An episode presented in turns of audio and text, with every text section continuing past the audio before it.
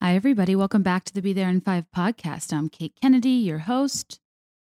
I am a Chicago based author, entrepreneur, freelancer, some other things. More importantly, I am a white girl who is continuously mortified at, at my lack of activity historically in the space of social justice. As we talked about in the last episode, you know, I, uh, going forward, want to focus on elevating more Black voices. I've completely neglected to do this in the past, and I am struggling to reconcile that period.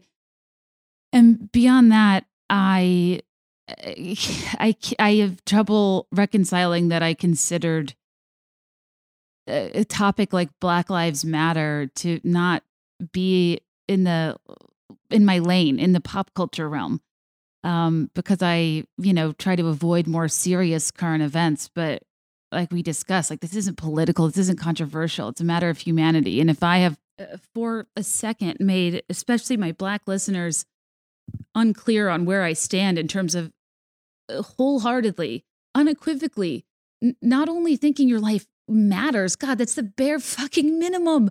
Of course it does. Uh, it should be celebrated and elevated and it should be a focal point of my platform and i will never ever ever be able to tell you i'm sorry enough and i will never ever accept anybody telling me it's okay and i don't need anybody to ever thank me for any of this like i just am like i i can't i'm just lying awake at night confused mortified and like i just don't i don't know i just i don't know. Anyway um if you didn't i kind of explained some of this on the last episode if you didn't get a chance to listen to it, it's called A Stream of Social Consciousness.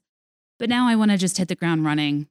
And uh, what I hope to do going forward is to share more Black creators, to share the ongoing education I've been participating in, to share the way I've always framed racial discussions in my personal life, and to make it crystal clear about the social issues I care about personally that I've thus far neglected to incorporate into my public facing content.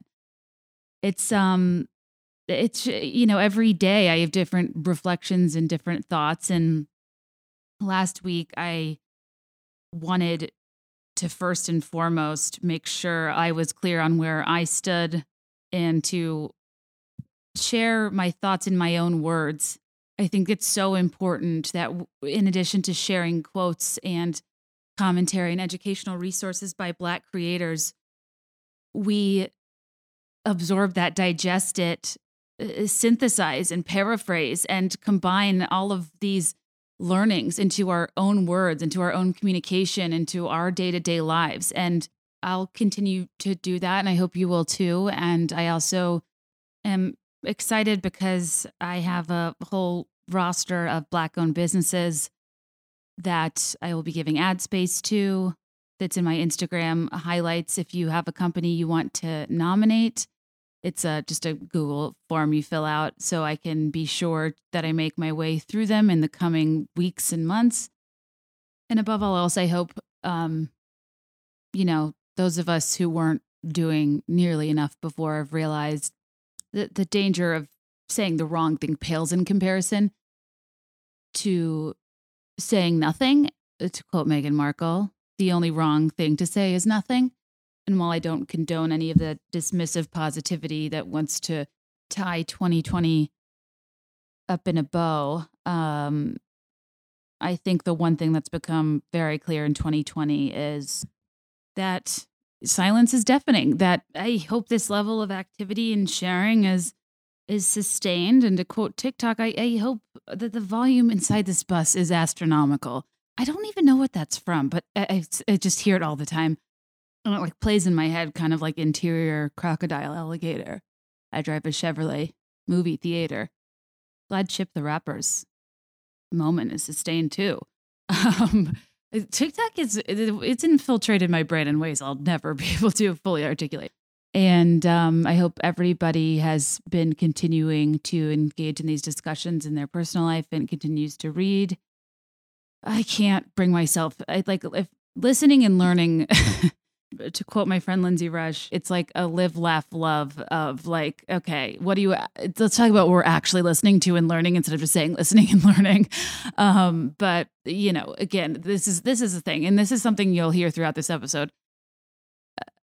We, there are moments where we're serious, moments of levity or about certain components of social media's response, not because the topic is funny, but because the stark difference of the social media climate right now relative to these events that have been happening forever is fascinating. And you know it, it's interesting look uh, from the outside looking at social media's response what a stark difference this is to previous black lives matter efforts um how you know things quickly become not what it's about how things quickly become borderline cliche in a short period of time but all the same how what's so much more important than saying something wrong or cliche or not you know slightly missing the point is to say nothing.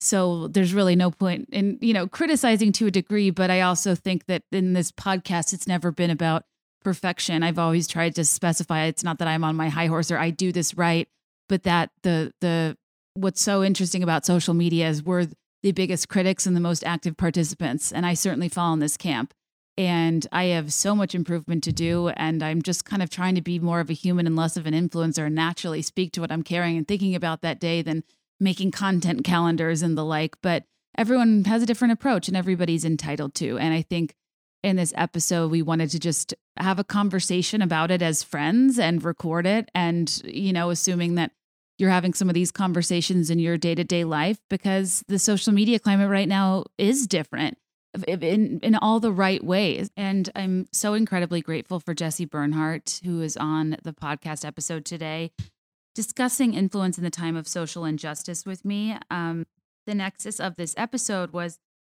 Jesse left a comment in the Facebook group. Um, and uh, there's a consolidated thread of resources uh, in education to aid in discussions about race and anti racist communication and ongoing learning about systemic racism. And she commented something that just really stuck with me. And when I went to follow up with her, I asked if she wouldn't mind if we recorded the conversation at some point to get her input on this um, influence in the time of social injustice and who, from what I get, gleaned from the Facebook comment, that believes that influencers have as much impact and can move the needle as much as I do. I'll actually read you the comment because I think it sets the stage for what this discussion is about. But yeah, it was so cool to have somebody I respect so much professionally who I've known virtually for a couple of years because we talked on a consulting call in 2018, I think. And I followed her into her career ever since. And what was uh, such a pleasure too is that we talked in person, you know, albeit apart across from each other at a table and we still social distanced and didn't eh, you know like hug or anything uh, which is weird greeting people now. I hate when people say i'm a hugger because it's like well i don't care if you're a hugger. What if i'm not one? It's not a justification to touch somebody but i, I kind of am a hugger and this has been an adjustment period. But anyway not the point. She absolutely did not owe me her time or energy uh, eh, but she was willing to have this conversation now and i wanted to just hit the ground running. And um, she is absolutely amazing. And part of, I guess, I actually want to read you her comment because I think it's um, important to highlight. So, on that thread of resources, she said, These are all great resources. And I want to bring up something that I think this group particularly will understand.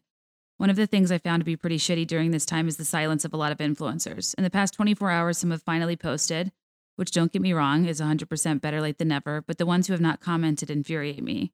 While I'm acutely aware that a post on social media will not fix hundreds of years of racism, influencers can do just that influence people to get involved and take action. And as a black woman, it makes me feel less alone. The silence makes me 100% question where you stand, and that hurts in ways I can't even begin to explain. I think it's important to figure out where you have influence, pun intended, and make sure you're doing everything you can in those spaces to lift people, lift up people of color, especially as a white person. The influencer industry, like most, is dominated by mostly white people, specifically white women, which is a direct result of systemic racism. I think white influencers need to take action and do their part to create more opportunities for p- people of color in this space, especially the bigger names. There are a lot of ways to do this. They can work with more creatives of color, for example, photographers. They can demand that companies include a certain percentage of people of color in campaigns they agree to. They can share content from other influencers of color to their followers. They They can mentor influencers of color and help them grow. They can demand that influencers of color are paid equally. They can form some sort of coalition to do all of these things because there is power in numbers. Again, maybe the influencer world seems trivial in light of what's going on right now, but the reality is it's just another example of people of color, black people especially, not having a seat at the table and not being afforded the opportunities, financially and otherwise, as others because of systemic racism. And while I focus on influencers here, this goes for most industries. I hope when you walk into virtually right now a meeting at your workplace, you force yourself to look around and take note of how many people of color in the room. Chances are you can't you can count them on one hand, and that should disturb you. Ask yourself how you can make a difference and help lift up people of color in your own life and give them a seat at the table. At the most progressive companies I've worked at, I've walked into rooms of 100 people and been the only black person. Just take a second to imagine that the other way around. Anyway, all this to say, please don't let these influencers off the hook and let them stay silent. I'm not saying to attack people, please don't, but to hold them accountable and send them messages telling them you're disappointed. We must stop this madness. And this was, uh, this is something that I thought was obviously incredibly helpful, actionable, and insightful, but also her caveating, like, I know influencers, like in the grand scheme of things, can be trivial. And uh, you guys know how much on this podcast I'm always lobbying for how much influencers matter, how much they impact our day to day, and how more so than any other public figure, I think they infiltrate our thoughts and hearts and minds and need to be held accountable and, and be responsible. And I know Jessie gets this not only from her career background, which we'll talk about, but also as a public figure herself. And I love nothing more than getting to sit down with somebody who takes influencers as seriously as I do. She's truly incredible, so smart, so delightful, so much fun. I could talk to her for hours. I did talk to her for hours on the phone the day before and during this recording. And um, Jessie, I just can't thank you enough for coming on this episode. I hope you all like it. I want to shout out our two advertisers first, and then we'll get into the episode. And I'll just interrupt a couple times to shout out some of our uh, Black owned businesses that, from the survey that I collected. And yeah, love you guys tons. Enjoy the episode. I'm excited because our first sponsor this week is not only sponsoring this episode, but also inadvertently became the official sponsor of my time during quarantine. I cannot emphasize enough how HelloFresh became kind of the only thing I looked forward to. And I think that was the case for so many of you. Uh, obviously, the uh, perk of delivery and fresh ingredients and portion ingredients without waste in a time when we, you know, grocery shopping was incredibly difficult. I, I, I can't sing HelloFresh's uh, praises enough. If you're unfamiliar, it's a subscription meal service with fresh, pre measured ingredients and mouth-watering seasonal recipes delivered right to your door. It's America's number one meal kit, and my heart as well. And it lets you skip those trips to the grocery store, making cooking fun and easy, and beyond that, affordable. It's um, I don't know, just a great way to save time and stress. It helps you eat more sustainably. It's flexible, and you can pause weeks, pick your meals. There's so many different cuisine types to choose from. And what I love, especially during this time, is they're committed to giving back.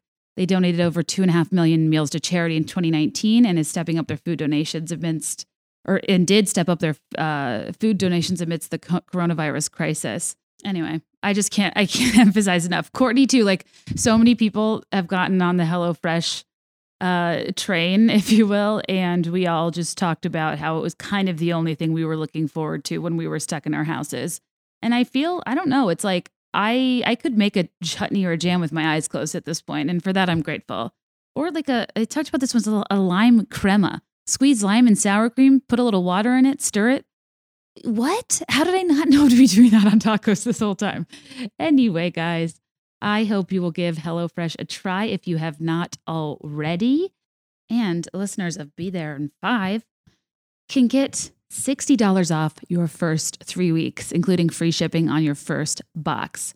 Please go to HelloFresh.com slash be there in five, how the show is spelled, six zero, and use code be there in five, six zero to get $60 off your first three weeks, including free shipping on your first box. Additional restrictions apply, and please visit visit HelloFresh.com for more details. Again, HelloFresh.com slash be there in 560 and use code be there in 560. And please, please, please listen to this. F I V E is how the show is spelled. Be there in F I V E and then the number 60, six zero. So five spelled like the word, six zero the number. Be there in 560. I'll also post this on Instagram in case that's confusing. Um, thank you so much to HelloFresh. And my God, what a lineup today. Another one of my absolute favorites, truly, um, that I've been working with for a while now is Liquid IV. They are an easy, healthy solution for a something that plagues me as I talk constantly and never drink enough water. They're a solution for dehydration. One stick of liquid IV in 16 ounces of water hydrates you faster and more efficiently than water alone. Each serving provides as much hydration as two to three bottles of water, plus vitamin C, B3, B5, B6, B12, B there and five. I mean, we've really got all the B's here. Um, and if you're dehydrated, try Liquid IV. it really is the fastest, most efficient way to stay hydrated. And I like, I don't know, I talk so much. I was honestly having this problem where I just, I don't know. I, I, don't like to drink that much water and have to get up all the time, but I still need to be hydrated. And Liquid IV has truly been a lifesaver and it has more vitamin C than an orange and as much potassium as a banana, which I kind of loved that fun fact too. And as I talked about previously, I love the social responsibility of an advertiser I work with, and Liquid IV is donating 2.3 million servings in response to COVID 19. Products are being donated to hospitals, first responders, food banks, active military, veterans. I am so happy to be contributing to a company that is focused on uh, not only giving back, but on hydrating some of our people on the front lines who who need it most. And I think like a thing I forget too is it's not just like, oh, I'm thirsty, but dehydration is kind of linked to like headaches and dizziness and brain fog and muscle cramps, dry skin, the, the whole song and dance. And um, I'm incredibly grateful to have discovered this product. So if you want to try Liquid IV, well, A, it's avail- available nationwide at Whole Foods, Target, Costco, or you can get 25% off, which is, I mean, 25%, damn, uh, when you go to liquidiv.com and use code Be There in 5 at checkout, how the show is spelled F I V E. L I Q U I D I V.com. Use code Be There in 5 at checkout. That's 25% off anything you order when you use promo code Be There in 5 at liquidiv.com. Get better hydration today. Again, liquidiv.com, promo code Be There in 5. And also find them nationwide at Target, Costco, Whole Foods, just to be clear. Okay. Thank you so much to our sponsors. Love you the most. Hi, everybody. Welcome back to the Be There in Five podcast. I'm Kate Kennedy, your host. So, to kind of give you a little bit of background, kind of on the tails of me discussing uh, exhaustively influence in the time of COVID 19, we're in another really interesting, important, eye opening time that's relevant to influencers and consumers alike. And kind of how COVID 19, I thought it was so interesting because it affects absolutely everybody, but not everybody responds the same. Social injustice very much affects all of us or should affect all of us, but not everybody res- re- responds the same. And I kind of wanted to talk about it because, as I mentioned last year, last week, my fear was um, returning back to normal, with normal being people like me with platforms not stepping up, not continuing the conversation and not treating this just like any other situation. And um, yeah, I just thought let's like just have a conversation, get comfortable, talk as friends, as peers, as as a listener, even, which I'm so lucky to have you here. And um, it's just yeah, an honor for me to have um, incredible women associated with the podcast, much less that are willing to come on here and give me their time. She's a co owner of a digital marketing agency. She's a social media consultant and has a really interesting background in tech and hospitality and entrepreneurship, among other things that we'll get into. And I met her two years ago on a consulting call, and I I'll stop talking now, but I um, couldn't build her up enough. And please join me in welcoming to the podcast Jessie Bernhardt. Thank you. That is the kindest introduction I've ever had. Oh my god, no! I just maybe only actually because I've never done a podcast. Have you never before. done a podcast? No. Um, it's funny because I really do feel like it's so much different. You know, when I can have people on that get what I talk about or who I am or how I speak about things, and that I just am like grateful for you to give me your time, period, but also knowing like your background you have so much expertise in like marketing and social media and like all the things i talk about that i don't really like have expertise on i'm like an expert in the field of life like as a consumer sure. but you professionally consult yes, with people yes how- i also I, I always say like to to any you know client or potential client i'm like anyone that tells you that they're an expert in social media like call them on their bullshit immediately because like social media changes every like three to six months. So like you do your best to keep up and, and make sure you're ahead of game and like read all the blogs and do everything you can. And yeah, you can develop a, enough of an expertise where, you know, if you understand marketing and branding, um, you know, basics, um, then you can like develop things from there. But at the same time, like social media is so complicated, especially Instagram, you know, and and how much they change. So Right. expert, I don't know, not to be like super humble, you know, I'm not I'm trying so to. humble. I'm so humble. I don't know about an expert, but I'm pretty amazing. No. Well, would you mind giving a little bit more info on your career background just because I glossed over it so highly and I think it's interesting? Yeah, absolutely. So um it's funny you said listening to the podcast because I have been listening for years and it's funny eh, funny and also incredible and so cool to have seen you like go from what you were 2 years ago. How long has it been? I don't know because it was like, like two and a half years. I think yeah. like right when I moved to Chicago, which was like November 2017 20 2017, I think. yeah, Yeah. November 27th. It was somewhere, sometime like right around then when you started, I think. So I like, Yeah. I- but it's funny because like I think right, like when you like really started to take off and like I tell people about it and then they like post about it. I'm like, I told you about this. Yeah, Like, I'm like very. I have like very personal ownership over it. And I'm like, I see where people like do this to celebrities and like feel like very strongly. I'm like, this is my friend. like, I'm like, didn't know Kate then, but I love um that. anyway yes long time listener um but I, I also relating that back i think that i've uh, related to your story because and i mean this in the kindest way you've kind of been like all over the place and like Yeah. you're like i don't know exactly what i want to do but i want to do this and i want to do this and i want to do that and i've like loved that um and i think it, I I guess like going back, I never know where to start. I think that's the other thing. Like sometimes you talk to people and they have these like very like LinkedIn appropriate career trajectories, and you're like, right.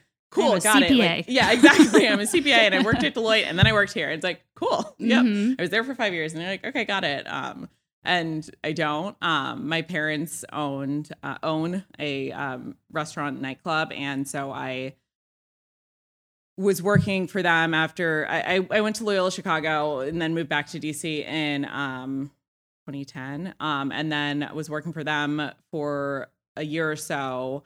Um, I, I worked for them through high school too. I don't know if anyone has entrepreneur pa- parents, but like it's like child labor. like, Yeah, you, right. you don't get There's no getting out There's no pay. There's yeah, you, you work for them. Um, but I worked for them and I was I was managing their place. Um, and I very randomly um Bar Rescue, which is the Spike TV show, was um, filming an episode in Silver Spring, Maryland. My par- I was in DC. My parents are from DC, um, and reached out. They needed a hospitality consultant um, for one of their episodes, so I ended up like doing an episode with them, and then ended up doing um, a handful of episodes over three more seasons with them. But then also like did some hospitality consulting.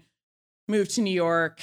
Um, I had just like always wanted to live in New York, and just kind of on a whim was like, fucking I'm moving. like, I don't know. It was made no sense. And like looking back, I'm like, oh my God, you're crazy. But it was the best ever. Um, and so I did hospitality consulting for a while. Um, I was also cocktail waitressing during that time. New York's expensive. It was not Yeah. just, you know, and um then was like, I gotta get out of hospitality. It's too crazy in, in restaurants. Um, and ended up getting i don't even know like it was a friend of a friend had like a tech sales job i worked at ZocDoc. Then from there, I went and I did sales for them, and then I worked at um, a small company that, and I was a content marketing manager um, and did like their content. And then after that, I went back into sales, tech sales. I was at Open Table for two years, and then after that, uh, during that time, somewhere in there, I started my own swimwear company. I love it. with my sister and my husband. Um, and then um moved to Chicago, got my real estate license, did some real estate, worked for uh they basically I, I was pregnant during that time. um, and then after that, after I was pregnant, I was just like, I can't build a business from the ground up because daycare is forty thousand dollars a month. Like I need some some income like Yeah. right now. You know, it was more like, yeah, that doesn't really make any sense to be paying for daycare and have like no income myself. Um, and then um I the the Everygirl Media Group um had launched the Everymom um the year before and they were looking for a social media editor. And so I'd you know done content marketing and launched my own blog and done my own company stuff. And so um it's funny because like when I applied for that job I didn't even really think that like I was like I don't even know if my resume like makes any damn sense for this job but like I like included everything I thought was relevant. And I think that I try and also tell people like sometimes you have to like rearrange for your skills, not just like your jobs, you know, like what Totally. what actually makes sense. And I actually recorded a video because I know at some point they had said like, oh, we're interested in doing more video, and so I like recorded a video of myself because I was like, I can be on video, like I'm like you're uh, applying for The Bachelor. yeah, totally. right. So anyway, um, got the job like within a week and worked for them for uh most of last year and then just like wanted more flexibility in my schedule pretty much Mhm. uh and yeah decided that like i should again i've always just kind of had entrepreneurial spirit and decided to start my own thing and um i'm like am i done yet jesus I, Honestly, I wouldn't even be halfway through. I get it. I'm, I'm like right, loving like, this. and then and then I'm like, I don't know, you know, I never know how to like do this briefly, like and I don't want you to. I think it's so important to share these the jungle gym. The, Yeah, totally. The pivots because there's not a lot of people. I'm with you, and like I don't. um uh I'm I've just I'm just over being embarrassed. I don't have any shame in trying. I'll do Yeah. anything because if the outcome is like me being successful and enjoying life, like how is that ever going to be a waste Totally. of time?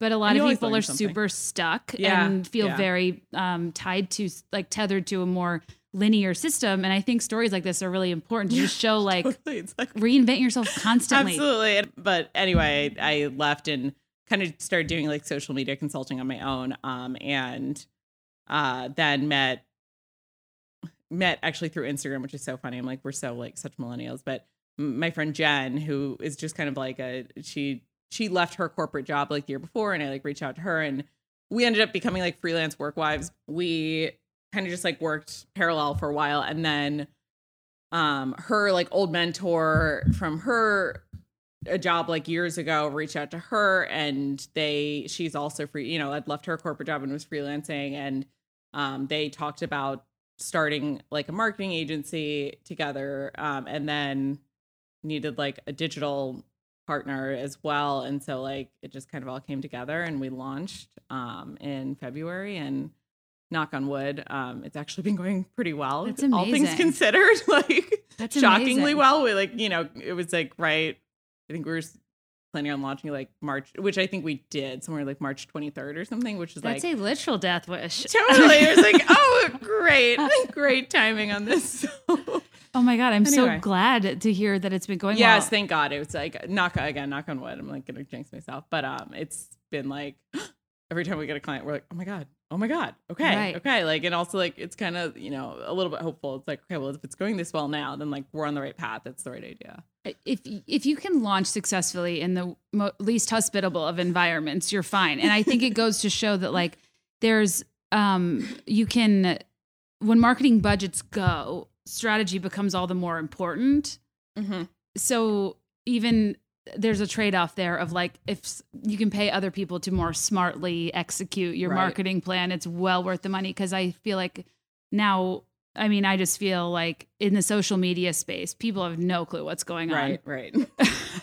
no clue. and yeah, it's definitely relevant to our convo today. And there's like kind of two things I wanted to talk about on this episode in terms of like, okay, we're in this time of what I'd argue is a broader awakening of social injustice that's long overdue. And there's a role of influencers in terms of social responsibility with a person with a platform. And then there's the role of like an individual and like the influence you have on like your day to day life. And I think Mhm. these are two things that are equally as important to address. With COVID, it was more so like bloggers and um, influencers in terms of like, how are you sharing information? Are you complying with like CDC rules? Like, Right. my argument was almost like, even if you're going to break the rules, don't tell people Don't people. post it, right? Like, I, I wasn't even at that point arguing for ethics. I was lo- arguing for common sense. Common sense. all I need totally, from you. And this is, you know, following Amy Cooper, the death of George Floyd. Obviously, we have Ahmaud Arbery and Breonna Taylor, and this has been a year of extremely sad cases. But s- uh, something in the past two weeks has resulted in way more engagement, awareness, participation. Just like I'm excited to have everybody like talking about it and on board, but we're all also being like acting like we didn't know systemic racism was like a thing. And it's obviously been going on for hundreds of years. And like I have a lot of issues. I'm wrestling with this with myself. But um I just think it's an interesting thing to talk about in terms of like have you from your perspective have you kind of been like what the fuck? Like why is nobody talking about these stories? Like step up to the plate? Um i think well i guess before we dive in anymore i should also just i want to point out two things. One like um anything i'm saying here most of it i guess unless i'm like quoting a fact or something is like very much my opinion. I think one of the things that i've seen um done poorly in in so many different ways is people using the voice of one black person to speak for you know the whole race which is outrageous um and and should not should not be the case. Um so like this is very much my opinion and and not only that but i think myself i come from a lot of privilege and i'm very very very acutely aware of that. Like i'm i'm I, I grew up, you know, my parents were well off and I went to a private Catholic school in Bethesda, Maryland. Like I'm I'm well aware. And so when I speak about these issues, again, it's like from my perspective. And I'd like to think that um from what I've learned in the last week, I know more than I think a lot of people, mm-hmm. but you know what I mean? And I've lived a lot of it. Like that's the whole thing. It's like just because you come from, you know, a, a well off background does not mean that racism doesn't right. like affect you and that's kind of i mean it's one of the biggest issues right? Like right. It, it, doesn't matter. It's literally color of your skin. Um so just putting that out there. Um also if i make jokes about it not like jokes you know obviously these are heavy topics. I have so much respect for the situation. It's not a joke. I'm just like this is a conversation you know we're having right. and so like if i'm talking about memes or referencing memes i'm just like it's just kind of like processing all of it. So I, am not taking any of this lightly. Um, I, am not making a joke, but like I am going to reference some memes that I think are like interesting and funny in the whole situation. Um, I'll continue. no, that's no. my disclaimer. Uh, by all means. Um, so I think that one of the things that's interesting is like I, I saw a meme. I I also like I feel so old right now, but I'm like, what is a meme exactly? Like I don't know if it's like a tweet or whatever. You know what I mean? Like when I call like anything I see on social with like text. a meme. I, I think photo with text. text. Yeah, that's my. you guys, I'm not even 30 yet. Okay, you're not. No, I'm not 30. Damn. Um, turning 29. Yeah, well, I, I, assume anybody with a kid is in their 30s. I know, like I know. My... It's just like because we live in like a large metropolitan yeah, yeah. area. It's like totally. um, so I I saw a meme and it was like it took like a global pandemic, everyone's sitting inside with absolutely nothing to do, no sports, no, I can't remember exactly what it was, but like all these things, like to finally acknowledge it. And it was, I, I guess, like maybe that's part of it. It's like, no one's traveling no one has any like other like no one like missed this news because they were on a work trip and this not which like it's here it's the only thing that you can really focus on so yeah. it's just kind of like front and center and maybe that's like what needed to happen for this yeah. to all like come to light um i I don't know. And I guess, yeah, from a personal perspective, there's also, I think, the New Yorker magazine, the New mm-hmm. Yorker, um, had a really funny cartoon yesterday that was like a, black mom and daughter sitting at the table. I think they were like making Black Lives Matter signs, and it was like her phone was buzzing out of control. And she was like talking to her mom and saying, "Don't worry, it's just all my white friends that just found out checking racism, in, checking in to make sure like to see like because they just found out racism existed." And it's like you see the humor there. It's kind of like yeah, like and and it, it's interesting to me because it's like by no means like thank God it finally like the awakening is finally happening. You know, knock on wood, we hope so, right? And we hope that this isn't just a thing, but but it is sometimes kind of like where the where the fuck have you guys been? You know I mean? Like, I don't, and it's funny because like I say that I'm like I'm not as a you know an attack to anyone, but it's just like of course. I, and and it, to me, I, I, look at some of the cases and I'm like, these have all been awful. Awful. Yes, it, it was. They're most of them are just equally disgusting, and yeah. I just like I don't really know, and I I think it it's got to be the fact that like everyone has nothing to do, so they have to pay attention finally. Yeah. Um, but yeah, I, I it is strange to look back because like, yeah, like I've been having these conversations with my friends, and I right. think that most black people would tell you that, you know, like most like I don't and their family and this not, and like these don't just roll off my back, and I'm not accusing people of that either, but it's just like uh, it's it's a strange it, it's strange. Not that I even expect you to have an answer. I kind of it's like what I glean from the situation is similar to like okay, COVID was something that was so unanimously affected people, you couldn't exist without talking about it. Right. And it became more apparent who was and wasn't doing it right. Right. And in terms of like a, using a platform and who was and wasn't spreading like misinformation Mhm. or, you know, whatever. But um part of my hypothesis too was kind of like the Amy Cooper of it all. I was like shook by that. That was kind of a an interesting initial trigger for me that a lot of people have forgotten about. That I'd be interested if other people like I because that was so so atrocious and so hor and that's not a way I would act, but I was horrified that she would identify as a person who's like not racist and open-minded and like Yeah. she was so in the wrong on so many levels and like it was disgusting and I feel like she's kind of like not even in part of the conversation now, but I think I, in response to her, I, I one of the most interesting things I read um, was I think she's like a district attorney in New York. she is. No, no, she is not. No, I'm Oh, sorry. God. Oh my God, no, no, no. The, the woman that tweeted it. I'm sorry, I didn't set up that up correctly. She is not, and she's also fired from whatever yeah, I job was she had. say. Um, the the woman that is um, sh- this woman tweeted, and she is a district attorney in New York.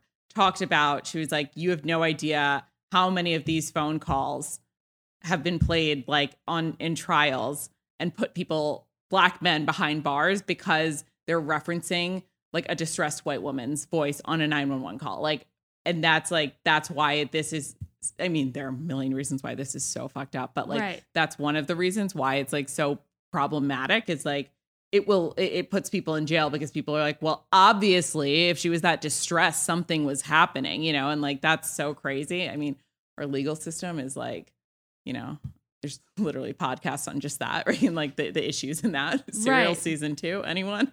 Um that that okay, that was arguably better than season one, oh absolutely. And nobody talked about it. I, wa- and that's a- i mean if we're talking like that's another thing where i'm like i was i was myself and like knowing about so many of the atrocities none of this is like news to me. Serial season two is like what i'm Yeah. referring to. Uh, that was i feel like so many people this week have been like my jaw is on the floor. I'm like, right.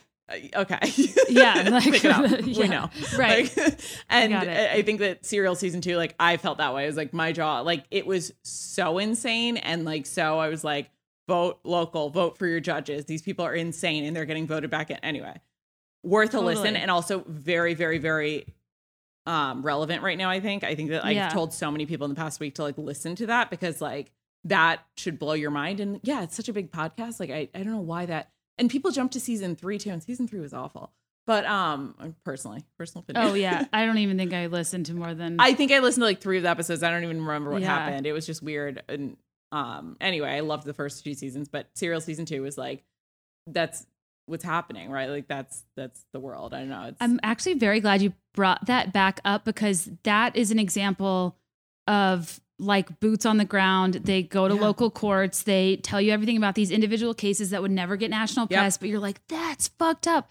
And I remember feeling like incensed by that yeah, podcast. And that it was a few years ago, though. and It's worth revisiting. But yeah, I think that's the thing, too. It's like the goal of even like this conversation, it's like this is so layered, so multi-pronged. that We're not going to disassemble 400 years that you know in in one podcast, but what actually made me initially reach out to you is you commented on on a post in the Facebook group and I wanted to talk to you further about that and then I was kind of like, well, maybe we just like record this conversation as like two women talking because it was a thread of like a bunch of like formal resources, right? Mhm. and you wrote um, a comment. You were like, "Yeah, like resources are so important, but like, get on a Zoom call, walk in a room. How many people of color are pres- Mhm. present? How many people, like, you know, do you work with other people of color in like creatively, who you collaborate with, who you like contract as a third party at your Mhm. employer? Like, how are you showing up for people? Who are you including in the conversation? Who are you Mhm. bringing to the table? And it was all the questions that I'm like, yeah, yes, like these are the things that I need to be challenged with and that should be second nature that I'm ashamed that they weren't before, but that I wanted to talk deeper, more deeply about because I think there's like an, a major exchange of like resources and accounts right now, but it Mhm. not enough dialogue about like how to show up like right. on an ongoing basis. Yeah, I think um, I don't even know like where to start with this. This was like I think t- probably two two, Two weeks, weeks ago, ago, now yeah. that I that I commented, which is so interesting. Like the conversations that have been happening Right. since then. Um, and I think that this has been brought up so much more. Now, um, yeah. And I think that like I myself speaking on this and like you know again like I'm not I'm not I'm not an expert. You know I, I do not have a PhD in like Black studies. I'm not you know and I I learn things all the time. You know I- and again like yeah sure I know I guess like I've learned I, I know a lot more than most people because like ignoring racism has never been an option for me. You know what I mean? Mhm. Like to, because it's it's part of my everyday, you know what I mean, everyday life. And so one of the things that I brought up, I was saying that that have been that's been brought up so often um is people are I think get very they're like, I don't know where to start. Like I'm not a civil rights attorney. You know, I'm not, you know, I'm not going to, most people aren't going to quit their jobs and go work for the NAACP. If you want to, God bless, Right. go ahead. But, you know, you ordered five hardcover books. Exactly. And you're just like, right, what? totally. Yeah. And it's like, yeah, you read the books, understand more, but also like figure out where you can actually have influence and figure out, you know, it's like you don't have to go. you know, If you're not a member of Congress, yeah, you can lobby your member of Congress, but like beyond that, like one one of the things we talked about, um, Kate was like, you know, in in I, I've worked at progressive, you know, ar- arguably tech companies um, that that say that they value diversity and they value this, they value that. But I've also like at those companies walked into rooms, you know, at, at a conference or whatever, uh, you know, sales conference with 99, you know, 100 people and 98 out of the of them are white and it's like me and one other black person. And like the way and I, I actually tell the story a lot because it was like it's one thing to walk in a room of six people, you know what I mean? Like, Right. and also that's very common. This is not like like ask any any black person you know um if they've walked in like if I'd say 90% of the time when you go to places at work, you're walking into places with no other black people. Um and so it's anyway, and, and what I tell to people it's like if you walked into a room and there were 98 black people and one other white person, you can tell me and lie to me all day and say like, no, I wouldn't even notice. it's like it's not true. You would, uh, I mean, it would be so obvious. You know what I'm saying? And so it's like, and you'd go home that night and tell your husband and be like, dude, like this was crazy. And like that's literally every Every day. single day being a black person, especially in like corporate America. And so, you know, it's like that's you're walking into spaces that are 98% white and you are the only person that notices. And like that is where I think that there's a huge um and I wouldn't even say corporate America, I'd say almost all companies. Mhm. Um and that's where there's like this huge thing that I think it's like if it wasn't obvious before, please, please, please like go and try and like be very aware of it now yeah. because like understand like what it would be like if it was the opposite. You know, like there's no one that looks like you. like that's Right. it's just crazy. You know, it, it's it's. I mean, on another level, it'd be like it's like walking into a room of 99 men, right? Like uh, 98 men. It's like a little bit jarring, right? It's like there's not one person that looks like me here. There's you know, there's like not one person, you know, like ugh, Right. that understands like my experience, who I am.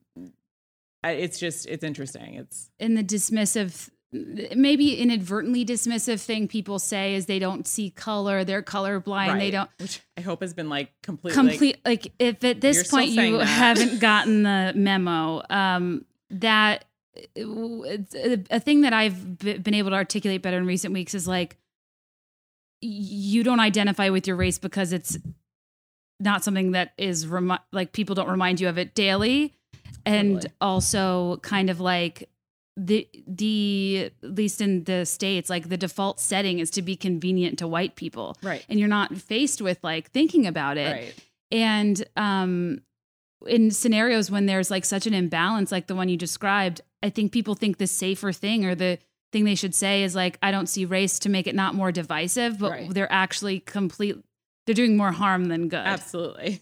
It's it's extremely problematic. It's also like you know people like then you don't see me. I'm a person of color. Like right I'm a black person. Like it's not it's not about ignoring it. And I think that that's hopefully what most people are learning right now. It's like ignoring it doesn't make it go away. It, it never has. Like ignoring it like the numbers show uh, we've been ignoring it or you know white people have been ignoring it for a long time and it's it's not gone. I think like I was thinking a lot about people talking t- too much about like what to post. Like Yeah. it, the conver- the reason this is like bothering me was like in the COVID conversation I talked about like how do you look decent? How do you like post something that aligns with your values? But this isn't like okay, I don't give a shit what you post. The important message needs to be like if you work at a cor- like whatever corporate job you have, whatever job you have, period, like show up for people, advocate for them, Yeah. Look into a room, look at a Zoom call. Like if we talked about on the phone yesterday, like the sadly poignant quote that really like stood out to me the past couple weeks was like if uh, racism was a black person's problem, do you think we'd really be having this conversation? Like it's only white people's problem. Absolutely. So to look at an a situation where there's inequities, where there's an imbalance of diversity, and to convince yourself it's not your problem is the problem. Right. And I don't give a shit what you post on social media. It's important to be reminded of your responsibility wherever you work. Right. And that was like, I don't know, you I was just I was grateful of you kind of interjecting because it made me revisit the importance of this conversation because I get too in like the influencer realm. And I'm like, we're all really influential in our lives with our families, Mm-hmm. with everything. Right. No, absolutely. I mean, like that's and that's the thing. It's like don't try to like become something you're not, but figure out where you and everyone has some sort of and like you, you know, I, I think even if you're younger, right? You're like, oh, I'm not a manager at my company, or I'm not, you know, in the C-suite. I can't make change. Like, no, you can ask your manager, like, why your team of 40 people is all white. Like, Right. if there's something strange, you know what I mean? Like if they are committing to these numbers, you can hold your company accountable. Every single company that I've ever worked at, and I'm sure you can attest this, my husband, all my friends, like you have, you know, some big town hall meeting every quarter or whatever it is. Right. And at some point, or like a big one at the end of the year, and at some point you're like, they're they talk about their diversity and inclusion and their goals for the year and this and that. And like no one ever I, I from what I've seen, like no one really holds them accountable for that. Like right.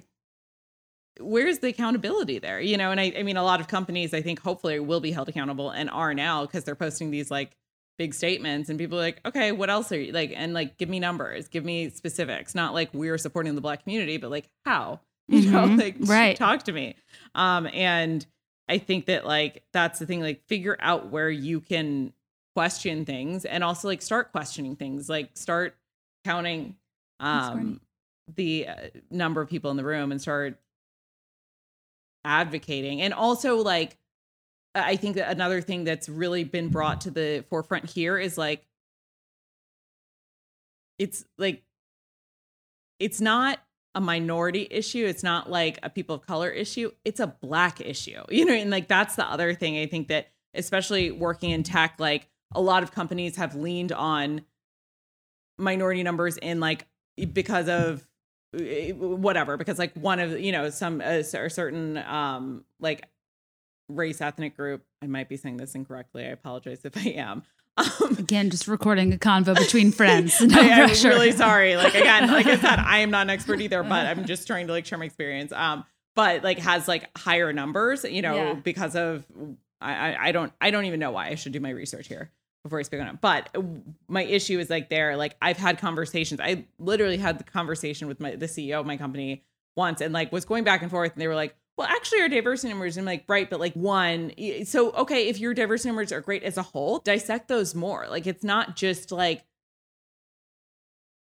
uh, we can't just decide like people of color are all one and so like they all count as one and like black people specifically you know black and indigenous people uh, which has been brought also like to light Mhm. um, have had like a very, very, very, very like storied and fucked up history in this country, and so it is different than other minorities and other other people of color. It's it's just different. I think everyone's fucking sick of this like token and numbers and this not. It's like we're like people are looking for true fucking equality, like true Right. like commitment to things, like and true like looking beyond just looking good Right. publicly.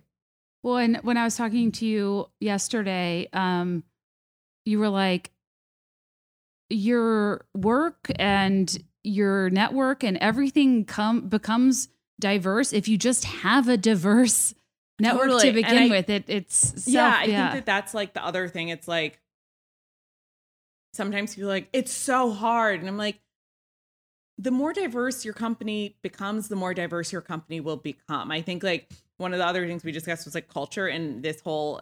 you said you've been out of corporate, and I don't know if this is like a startup thing or like a tech thing, Mhm. or if you know it's just something that's been renamed. Um, but like the culture fits, and I think that that's been like a very problematic thing. Um, if you think about it, like in interviewing processes and like if if we're only not only but like if two people are equally qua- qualified and we're hiring because of a culture fit then like and because of like i you posted something earlier is it systemic or systematic Systemic. systemic Wasn't that racism. interesting? I, that was so interesting because I'm like, I've definitely been using those. like, I was like, thank you, 48 year old white man, for teaching me this on TikTok.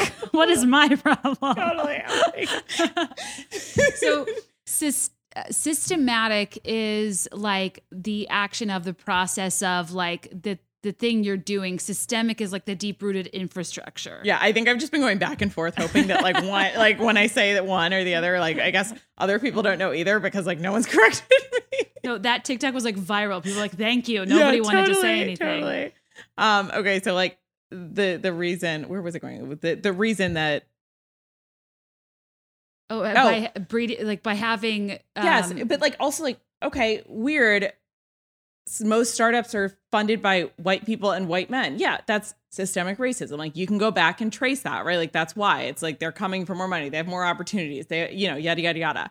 They are more funded, right? And Mhm. so then like okay, if those white men, let's say mostly, not all, but mostly, are hiring other people.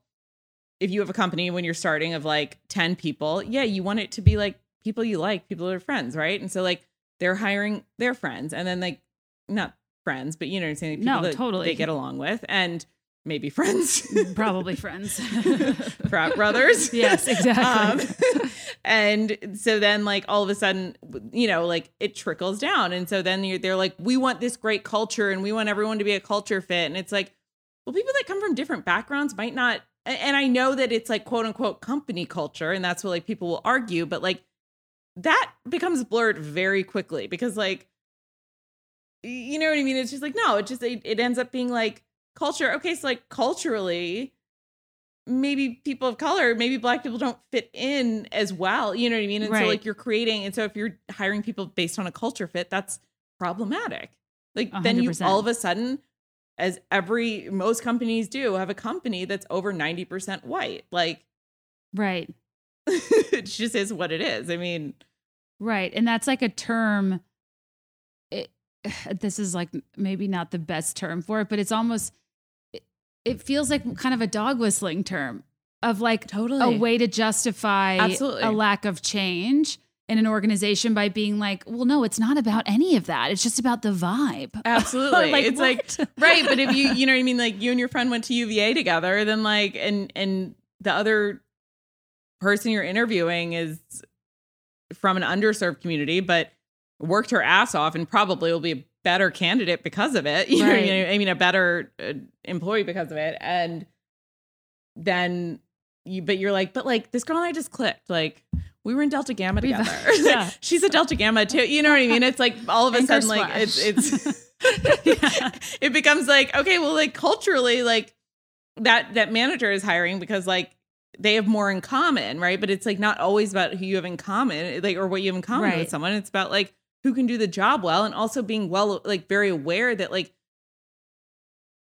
it's you're you're like fighting change actively. And i think that that's another thing i've i've seen a problem with. It's like which again it's just like face palm. You see so like and you're like oh my god are we still saying this in 2020 like people are like oh like we need uh, a more diverse candidate pool. And in response people are like well we just want to hire the best candidates. It's like no one no one is saying don't hire the best candidates but that's also just like such a fucked up thing to say that there aren't people of color or black people that are qualified for this you know? Maybe i think that that's the other thing like companies are so afraid and i don't know the specific like legalities around this but like we're looking for black people and i they, there can be too many because everyone's all of a sudden in the past week saying it. You can say that because it's like we're having trouble because like this one agency that we've used for 30 years can't apparently can't find a black person to you know to to, to apply to a job.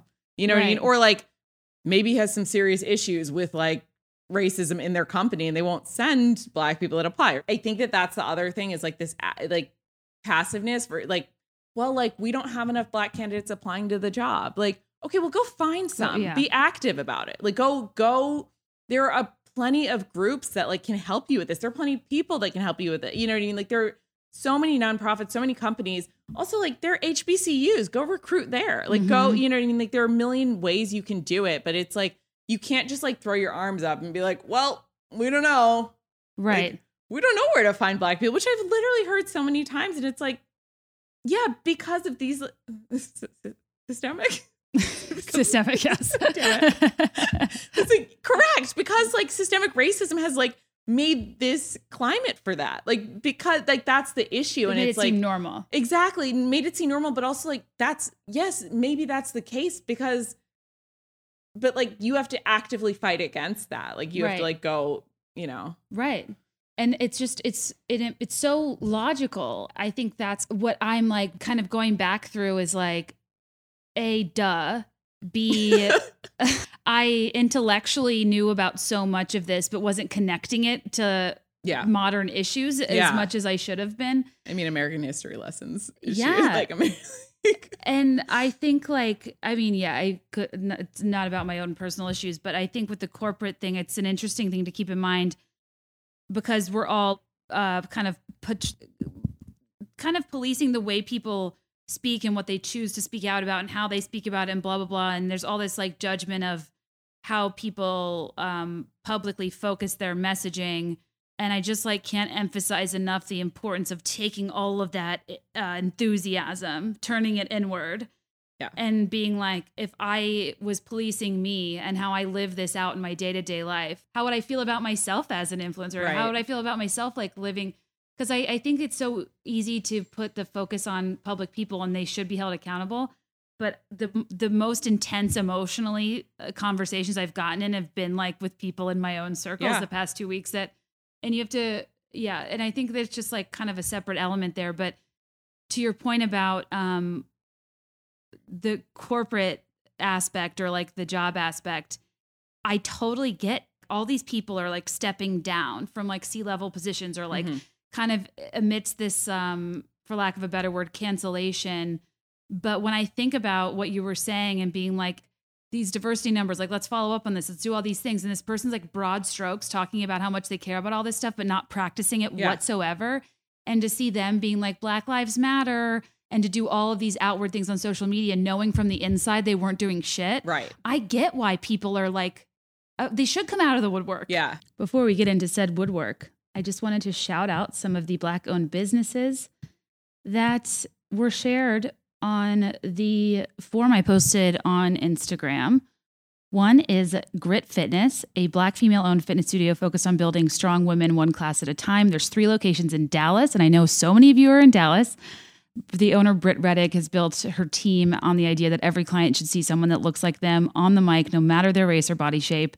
And beyond the amazing classes, Grit hosts events like speed networking, happy hours, monthly challenges, and workshops that foster connection and friendship among its members. Since COVID 19 hit, Grit also stream, streams daily live classes on its member Facebook group where clients encourage each other and give virtual high fives. So if you don't live in Dallas, you can still be a part of this diverse and engaged community. So please go to dallasgritfitness.com so you can support this amazing business.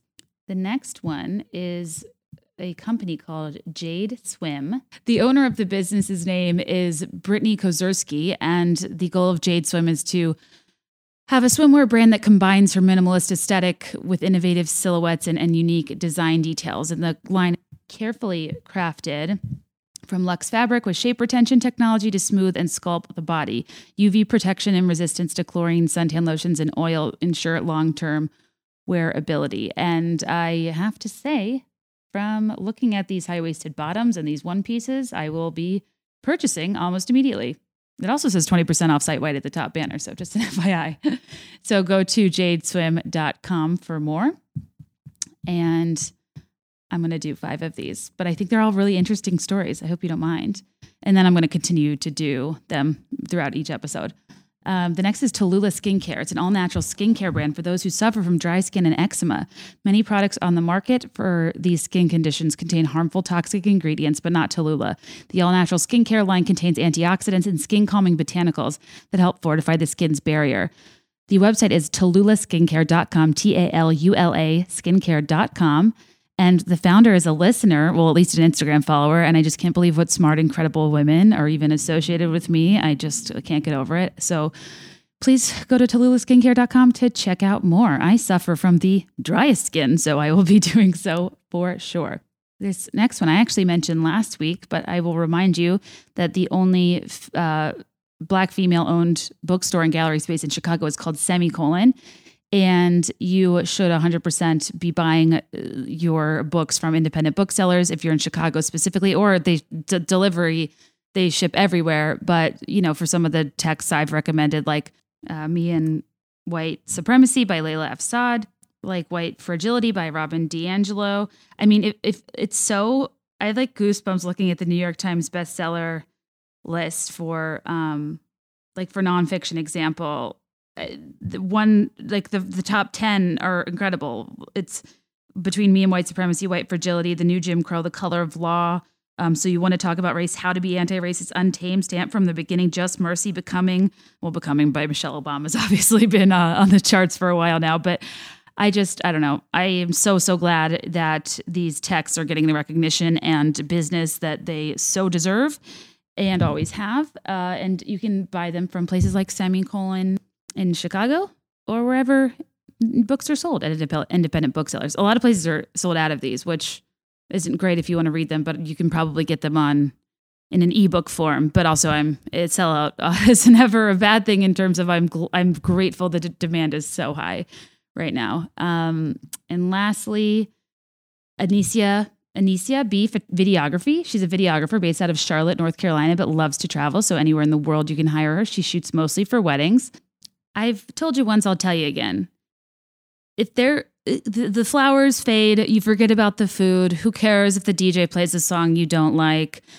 Uh, uh, to me, there's two things that matter that there's booze and that you get a videographer because even like photos, they capture moments, sure, but I don't really you know, I have a couple photos around the house, but like I watch my wedding video constantly and I can't rally for the value of paying a videographer to capture, you know, your wedding or whatever event it is because you get to relive it over and over and over in ways a picture can never justify. So, if you are in the Charlotte area or really anywhere and you want an awesome videographer, please support Aneisia B Videography at aneisiabvideography.com, A N E I S I A B V I D E O G R A F Y.com. Her roommate nominated her, who's also somebody I love because I'm going to give her a shout out. She'll paint your pet. Her name is Sarah Paint, Paints Pets, and she sent me a, a painting of Tugboat and love her for it. But anyway, guys, okay, so every week I'll share five of these and continue to add them to the form that I will put in my Instagram highlights. And love you so much. Back to the episode. They should they should Totally. be calling them out Totally. because that's so frustrating Right. to only and that's what I'm saying for our day-to-day lives too. Like don't just make the public facing side of you decent. For the love of God, let's do both. Yeah, and I think that to challenge someone, especially someone at your like job, which Mhm. I understand pays your bills. Yeah. Like I you've got to come with like en- enough knowledge to say things and like a way that teaches someone and also like you know what I mean? Like if someone is like, well, we can't say Black Lives Matter because all lives matter, like, right? And it's like, I don't know, the VP of God knows what at your company, you know, and you're in a meeting with them.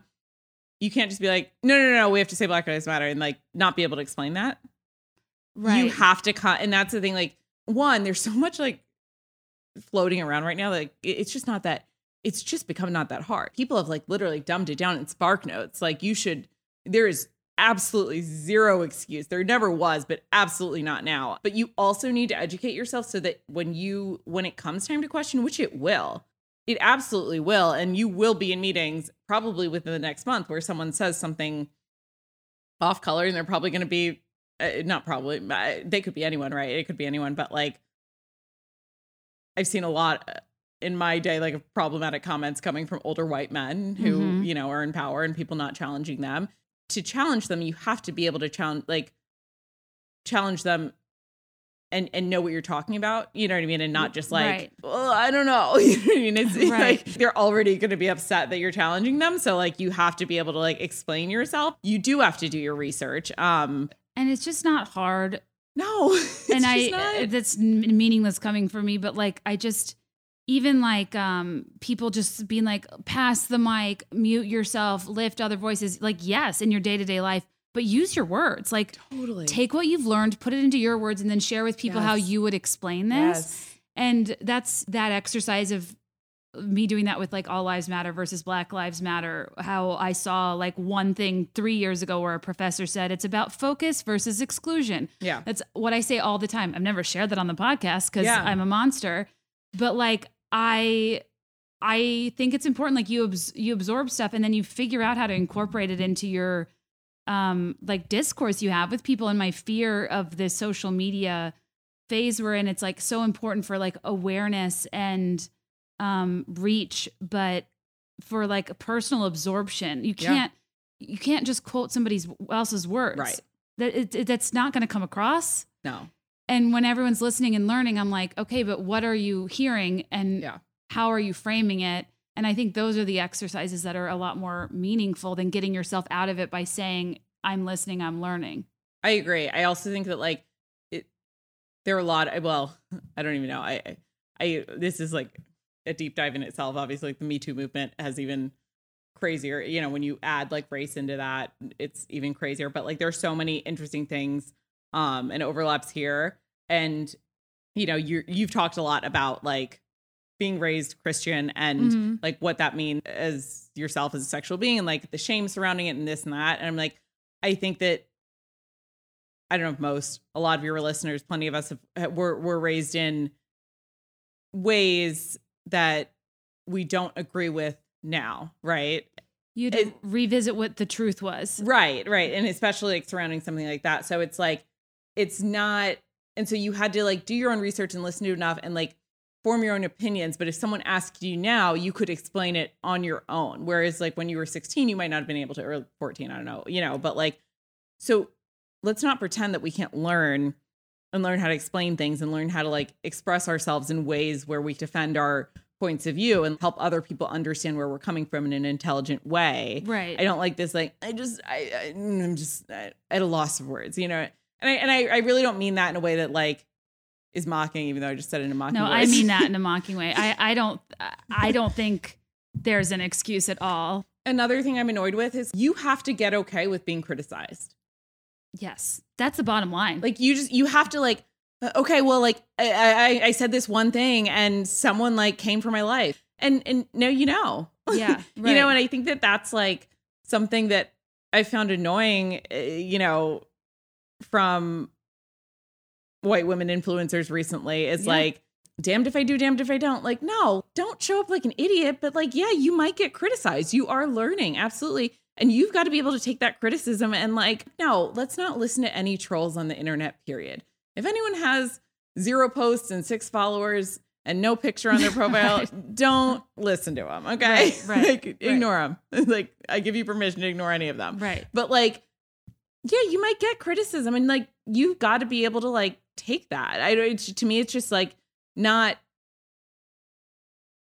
okay you're like i if i say anything i feel like i'm gonna be criticized but like black people have been criticized for bajillion years you know what i mean like it's okay so like god forbid right God forbid someone makes a comment criticizing you publicly on Instagram. Like, is your life gonna end? No. Get over it. Move on. Take the criticism.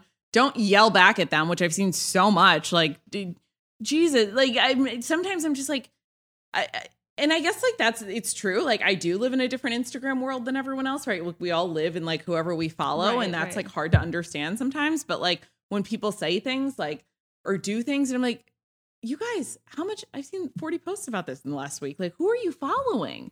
Who are you following that you haven't learned not to say all lives matter? Who are you following that you haven't learned not to post a picture with your black friend? Like Right. to prove that black people mean something to you. My mind is blown sometimes, and I'm like, I yeah, I'm at a loss for words. no well and i think it's an interesting point of even despite all of the education and conversation surrounding what are productive action steps people still go back to their instincts Yes, you said that yesterday. I thought that that was like, eh, like kind of groundbreaking away. It was like that's what it is. It's like that's what people learn and then still trust their opinion yes over facts. Like, and it's like what hmm?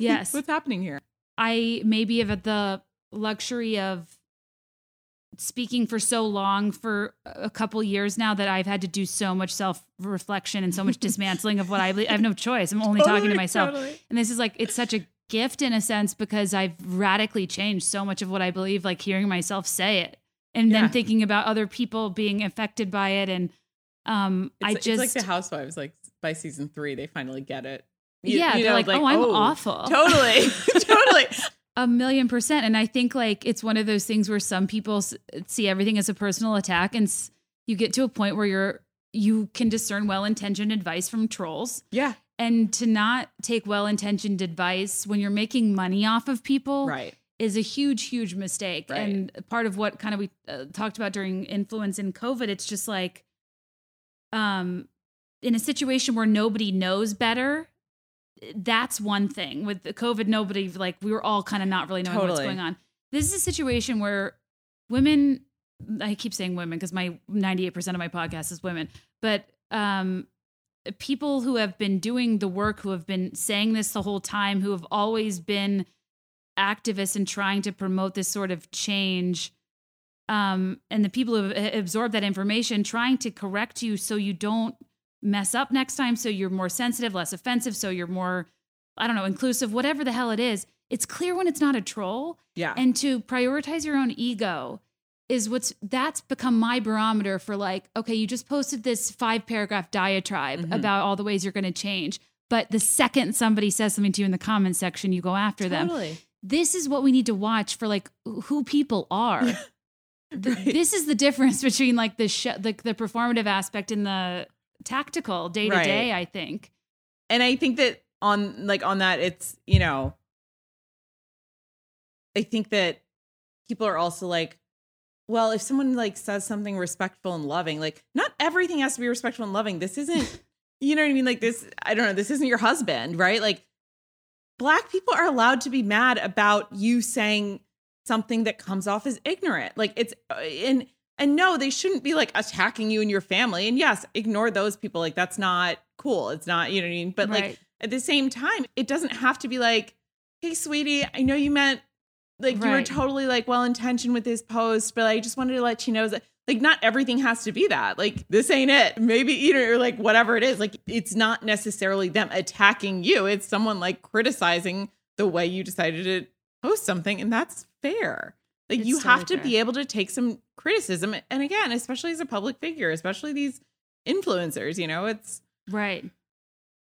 Well, and like per like white fragility, um, I'm sure a lot of people are, recently reading Robin DiAngelo's book White Fragility, who is a white woman, by the way, but she does a good job articulating the sensitivity and the fear of people being called racist, as in hateful, as in like, and I think that's maybe what another common sense realization of the past couple weeks is like, um, kind of the assuming that the term is only associated with like people that are hateful, not like the KKK members, but I associate the term white supremacy with like extremists. Right. No, I And absolutely. it's it was never meant to be only associated with like hate groups. Yeah. It literally is like a complex series of systems that work in white people's Yeah. favor and it's not threatening you, it's not compromising anything you believe. Let's like embrace and like rebrand the term to be like not reject it so hard because I think a lot of people aren't hearing things because that that term serves as this like Right. roadblock. And um similarly with like white privilege and the the more I read about that, it's like that I think that's what's so crazy to me is like yeah, the fear is being uh, called a bad person, is being called a hateful person. Like you're actively trying to do something to ruin somebody else's lives, life. But then the realization of like, I'm not actively doing anything to improve anybody's life. And that's fucked up. yeah. I shouldn't just exist from a place of not hurting people. I should exist for Especially when people are being actively hurt exactly by the system. Like that. And that's the thing. It's not like it's two groups of people that are like running in parallel and like passively. Like, no, like you're benefiting from right.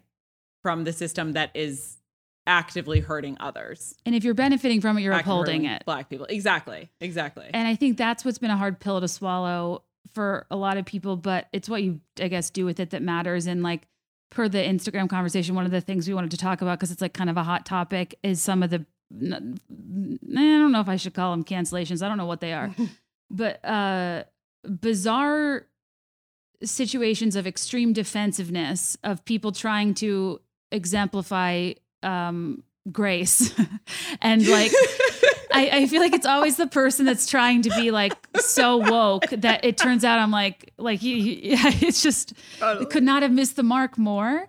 And one of these fascinating points that I know you guys all know about is Jenna Kutcher Yeah. of the Goal Digger. I, I'm like I don't even know where like, but I'm I'll let you can continue. Um, interjecting. I also think that like religion has come up with a lot in these conversations, and also like people that associate that, that that's the wrong word because I feel like sometimes like I get in this conversation with people and I'm like, oh no no I'm not an atheist. Like it's not you know I'm not it, which is totally Trust fine me. too. I respect literally anyone and whatever you believe in and God. God bless is not the word to say. I like let I God like, bless. um, but I'm living for your brain experiencing what I like on a weekly basis. I'm like, totally. I don't know if you listen to my science podcast, but I'm like, so like I'm kind of a Christian, Yeah, but like I also be- totally Totally. believe Buddhists, believe everybody. Like, what do I know? Absolutely, absolutely. And I think that's the the the um, liberal dilemma is like the entire point is you. I can't tell you something. I even though it's easy to say like astrology is ridiculous. How can I tell you astrology is ridiculous when I'm telling you that um, Jonah was swallowed by a big fish? we all believe what we believe, and that's fine. And we just have to like be cool. Be ha- everyone's innocent until proven guilty. Like until I can definitively say the thing you believe is wrong, it's right, absolutely, and I'm fine with that. totally. But what's interesting, And also, like I always say, like whatever gets you there, like whatever, like gets you there, whatever makes you happy, Gives you a compass. exactly. It gives you something, like whatever. I don't. and whatever makes you happy. You know, what I Yeah. mean? like it's something. you genuinely like, don't care, I, I could. You know what I mean? Like it, that's. right? I hope you have something that makes you happy. And you would hope with that comes a loving, accepting disposition. I think that's kind of the irony. I think you were getting out of yes, like, like, and that's the thing. I think like Jenna Kutcher and, and and a lot of bigger bloggers For sure. influencers um have like this. I it, religion. I'm so bad at talking about. Like I'm Yeah. just, again, like I'm just. It, it's weird because anyway, and maybe I haven't dissected it because it's like never had any negative influence. You know what Yeah. I mean? And so like I'm like always just had a positive and and kind of like light association. yeah. Um. Someone's gonna come for me for this.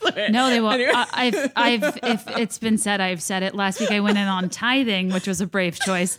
Um, but no, I, and I kind of have come to this conclusion recently. I'm like, I really believe in something I want, the value I want to people to extract from this podcast is like, I think the things that are the most tense and controversial are, we're told Yeah. they're taboo to keep us quiet. Mhm. And I think a lot of um, religion is a lot of uh, r- makes a lot of people like suppress who they are their entire life because they can't even ask somebody like, right. "Hey, is it cool that I'm doubting this or that?" Totally. And to create environments where people operate under such restriction is concerning to me. And I'm always like, well, if everyone doesn't need to hear it, I don't care. Like, there's somebody that Yeah. needs to hear it and like doubt stuff, question stuff, Totally. accept stuff.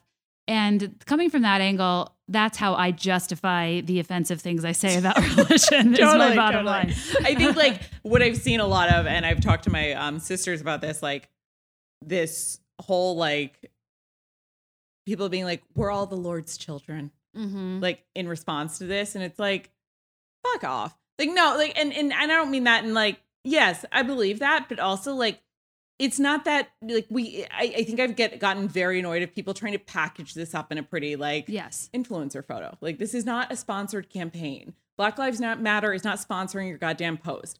You need to say something of substance. Like say you know what I mean? Like think through it. Not just like God will save us. Well, like yeah, but mm, like you know, like uh, Right. But like, what in this life? right, like right now do? though. you guys there's a lot happening and again, I I'm not I don't mean this in in in a bad way and like yes, I have prayed for all the families and, and prayed for everyone, but like prayer is not going to save us. And it's very clear at this point because there are a lot of very, very, very, I, I mean, there are a lot of people praying, right? Right. And like it's, it's, I, that's, that's not the solution right now. It, it's the same thing as like, there's only one race, the human race. Like that to me feels like very similar. And like, I think uh, what I'm saying is like a lot of these bloggers that publicly and strongly like outwardly associate themselves with Christianity and like talk about what would Jesus do. Well, Like- right, and like- I think to your point earlier, it's like that. That is responding the the way I'm. I've been framing this. Not that that's correct, but like, okay, everything I was trying to combat before in my life has to do with tackling implicit bias, mm-hmm. Ha- the the hateful piece, the, Yeah. the the piece in your head where you're like, am I judging a person in this, that, or the other situation? It's more like internal, emotional, perception based. That aside, we've got bigger fish to fry: institutional racism, Yeah. systemic racism. Right. And Jesus loves me, this I know is great, but that only kind of tackles the like love each other piece, Yes. which like we get. And that's an important thing, but that doesn't make you anti-racist. That doesn't make you helpful. And I think I get frustrated when yeah, the blanket of religion or um the silver lining type of stuff is really only focusing on your own fragility in terms of the exhaustion you feel from digesting something you've never made yourself digest Right. before, but also from saying things like uh, Jesus, one race or stuff about Jesus loving us all is no different than all lives matter to me because it's dismissing Yes. the focus. It's Totally. it's detracting the focus, and I don't think that's offensive in a religious sense, but an important thing to think about because you could very much easily write off. You could group your feelings into a more uh, faithful message of like, well, Jesus treated everybody the same, so I will too. Yes, good. But also, how are you offsetting the inequities that exist? How are you being? It comes back to that proactive Right, piece, right. I guess like- so I, I totally yeah i think that's an interesting thing and and jenna kutcher being kind of on the more religious side and a lot of people who i hear from i always i mean admittedly i go to see if the bible verse is in their bio first just because i think it's interesting because i'm obsessed with religious people um anyway uh so i was getting caught up on this situation the past few days because i the problem with following a lot of these things whether it's like reformation jen uh, gotch um love shack fancy like there's so many different uh, oddly female white female 30 to 40 somethings that are kind of being um employees past employees whatever speaking out against kind of how their behavior disconnects from Also that are like allegedly very pro feminist. yes Girl bosses, hashtag all over. You know, That's- hashtag girl bosses. all Jen over. Like, Gotch especially is an example of a person that like her brand kind of hinged on inclusivity. These things are almost hard to process because everything gets deleted. So I guess what happened, my understanding is that she had an interaction. She posted a photo from the Dominican Republic with two and her two Dominican children that Toi Marie Smith, who's another she's a black influencer. Mhm. Would you call her an influencer? I don't I honestly I don't know enough about her. I don't either, which She's I need to incredibly research. smart because like reading through those and I She's was like whip smart. Jesus Christ like I, you were I, reading through her emails I was just like if you're not you should be you know you should be making money off of this A hundred percent. $2500 Right. but but yeah like she I, I I don't know and I don't so I guess Toi followed Jenna, and when she posted this photo, Toi made a comment that was like, "This is poverty porn. This is." I don't know the exact verbiage she used, but said something along the lines of like, "This is uh, uh, pretty like unnecessary to get your message across to pose with these two kids." And Jenna, from the comment in 2017, I think several so. years ago, found her email, emailed her a pretty like self-righteous diatribe about her intentions, completely missing the point. And then come 2020, we're having a more open social dialogue about race and Well, I think it was also during it was an email exchange. It was back and forth, and in my opinion, Toi was being incredibly respectful and really like trying to. She had absolutely no um obligation to, but really like trying to teach and like trying to explain to her and like break it down. Literally included the links in the email. Like responded to like broke up the email, Right. responded to specific things, and that was in 2017. Like was like what like something that now like is happening a lot, but like, like and not that it shouldn't have been happening then, but like this, like she wasn't doing any of this for show. This was a private email exchange. She was like, "Let me help you understand where you're going wrong. Like, let me help you, you know." And like in response to an email that was not kind and, and very accusatory and very very self-righteous. Um and anyway so it was like an email exchange that went back and forth and she was really i don't know i would have lost my cool. But that i would have lost my cool I'm after the first email for- for you like deleting my comment and then coming like to email me to tell me how incredible you were. And like also again like using religion as a guise to like not understand the bigger issues at play Right. like and also like this whole but my intentions were good and it wasn't even like that it was like i have good intentions so how dare you question me you know Ding ding ding. Yeah, that's that's like what I don't have a word for. It's not only overtly defending your intentions, but also suggesting the other person has some specific vendetta against you that's trying to take down those intentions. Like it's never assuming the other person is well intentioned on giving you feedback. Right. It's like they're they're it's perceived as attacking in a way that's so bizarre. so bizarre And I was just looking for the post to read it more specifically. She said, Three years ago, I commented on a photo of Jenna Kutcher posted featuring two black boys. The photo was highlighting her work with an organization supplying clean water in the Dominican Republic. they was- were they are from the yeah Okay, it was peak white saviorism and poverty porn. My comment asked her to please pull the photo because it was harmful and centering on herself. Jenna did not like that and then proceeded to find my email address through my Instagram, sent me a lengthy email defending herself and her actions. It was filled with white lady it was filled with tactics straight from the white lady playbook. I responded to Jenna with a detailed breakdown of why the shit she did was wrong. My email was gracious and clear, which it was. I even offered her the opportunity to hop on a call with me. She didn't take that offer. Instead, she decided to send me another email further defending her shit. I left it alone. What Jenna also did was take some time and go through my IG feed and post comments on about five photos in one night. She wanted to essentially put me in my place. That part I don't fully understand. Um, fast forward to 2020, and white women are clutching their pearls in hopes that their past transgressions don't get them called out. Jenna's in that camp.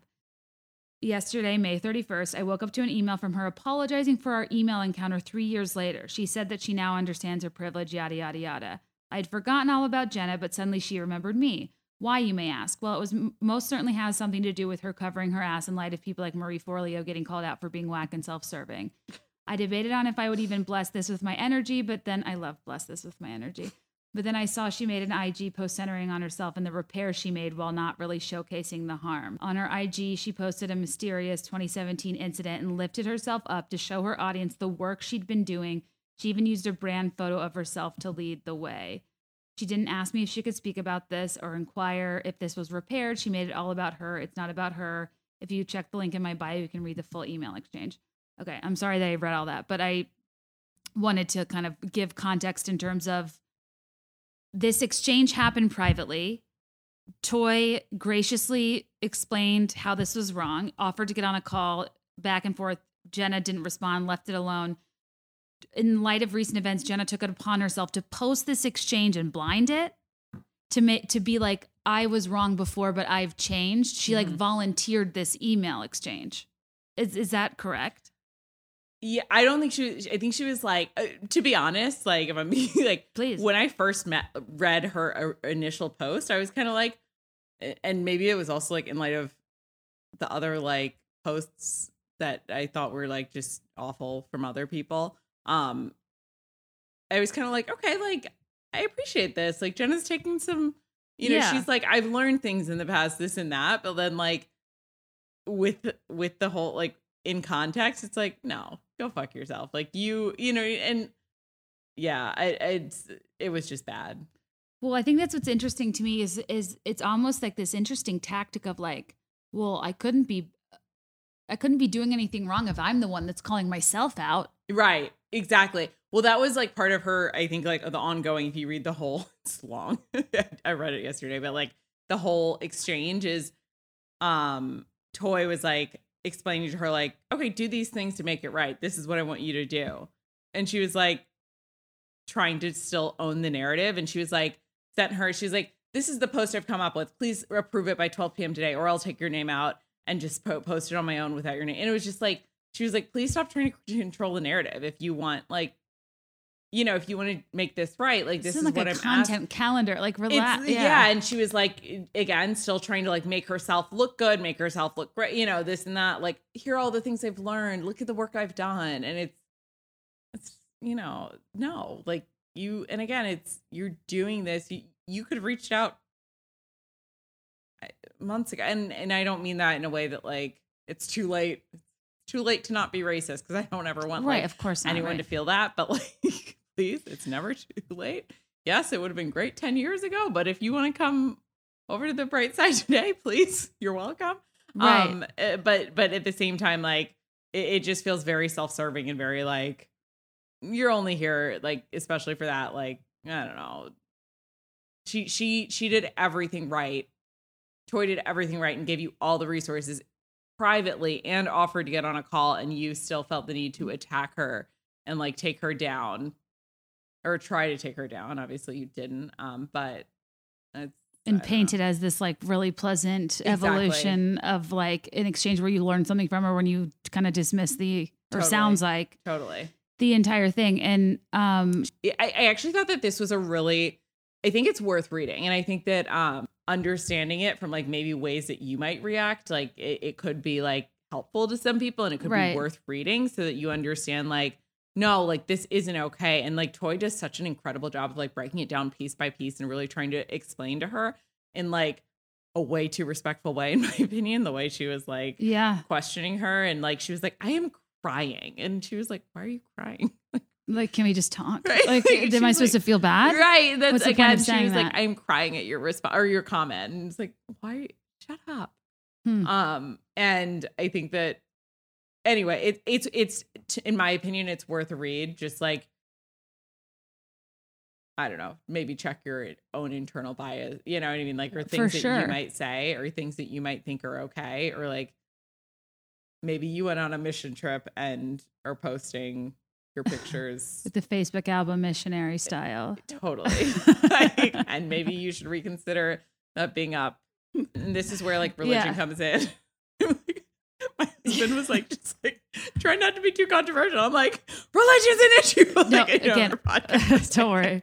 I'm just like laughing at myself. Um, and but like she's like, you know, I'm a believer in Christ. Like that does not mean you can't be racist. Like, gee, No. Jesus Christ. right yeah any uh extremist belief system is very on their moral high horse and you would assume that the paramount thing is equality right of like loving people Yeah. of like perceive you know and Yeah. people don't even realize how these systems like infect that but um Yeah.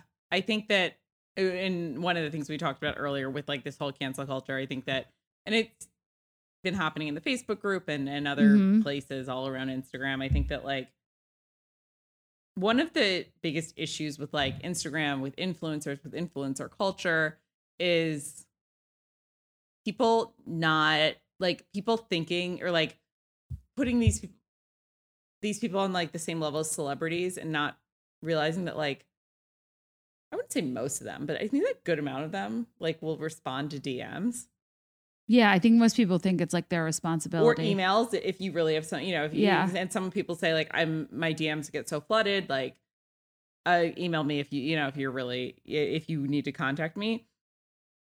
And I think that I don't like this idea of like not giving any someone. I- It's weird. I, I got to be careful to say this, but like not giving someone a chance to explain themselves, I guess, or like Mhm.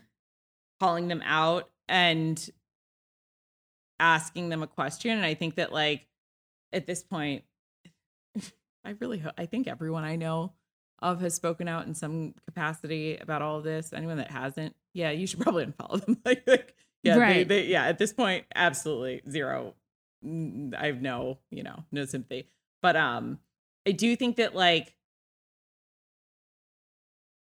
attacking people does not always and, there are times when it's valid and I and I also understand people's anger sometimes, but like canceling people just doesn't allow people to like learn sometimes and like understand and and if there's anything I've learned in this last week, it's that a lot of people have no idea that they're even doing wrong and that's not an excuse.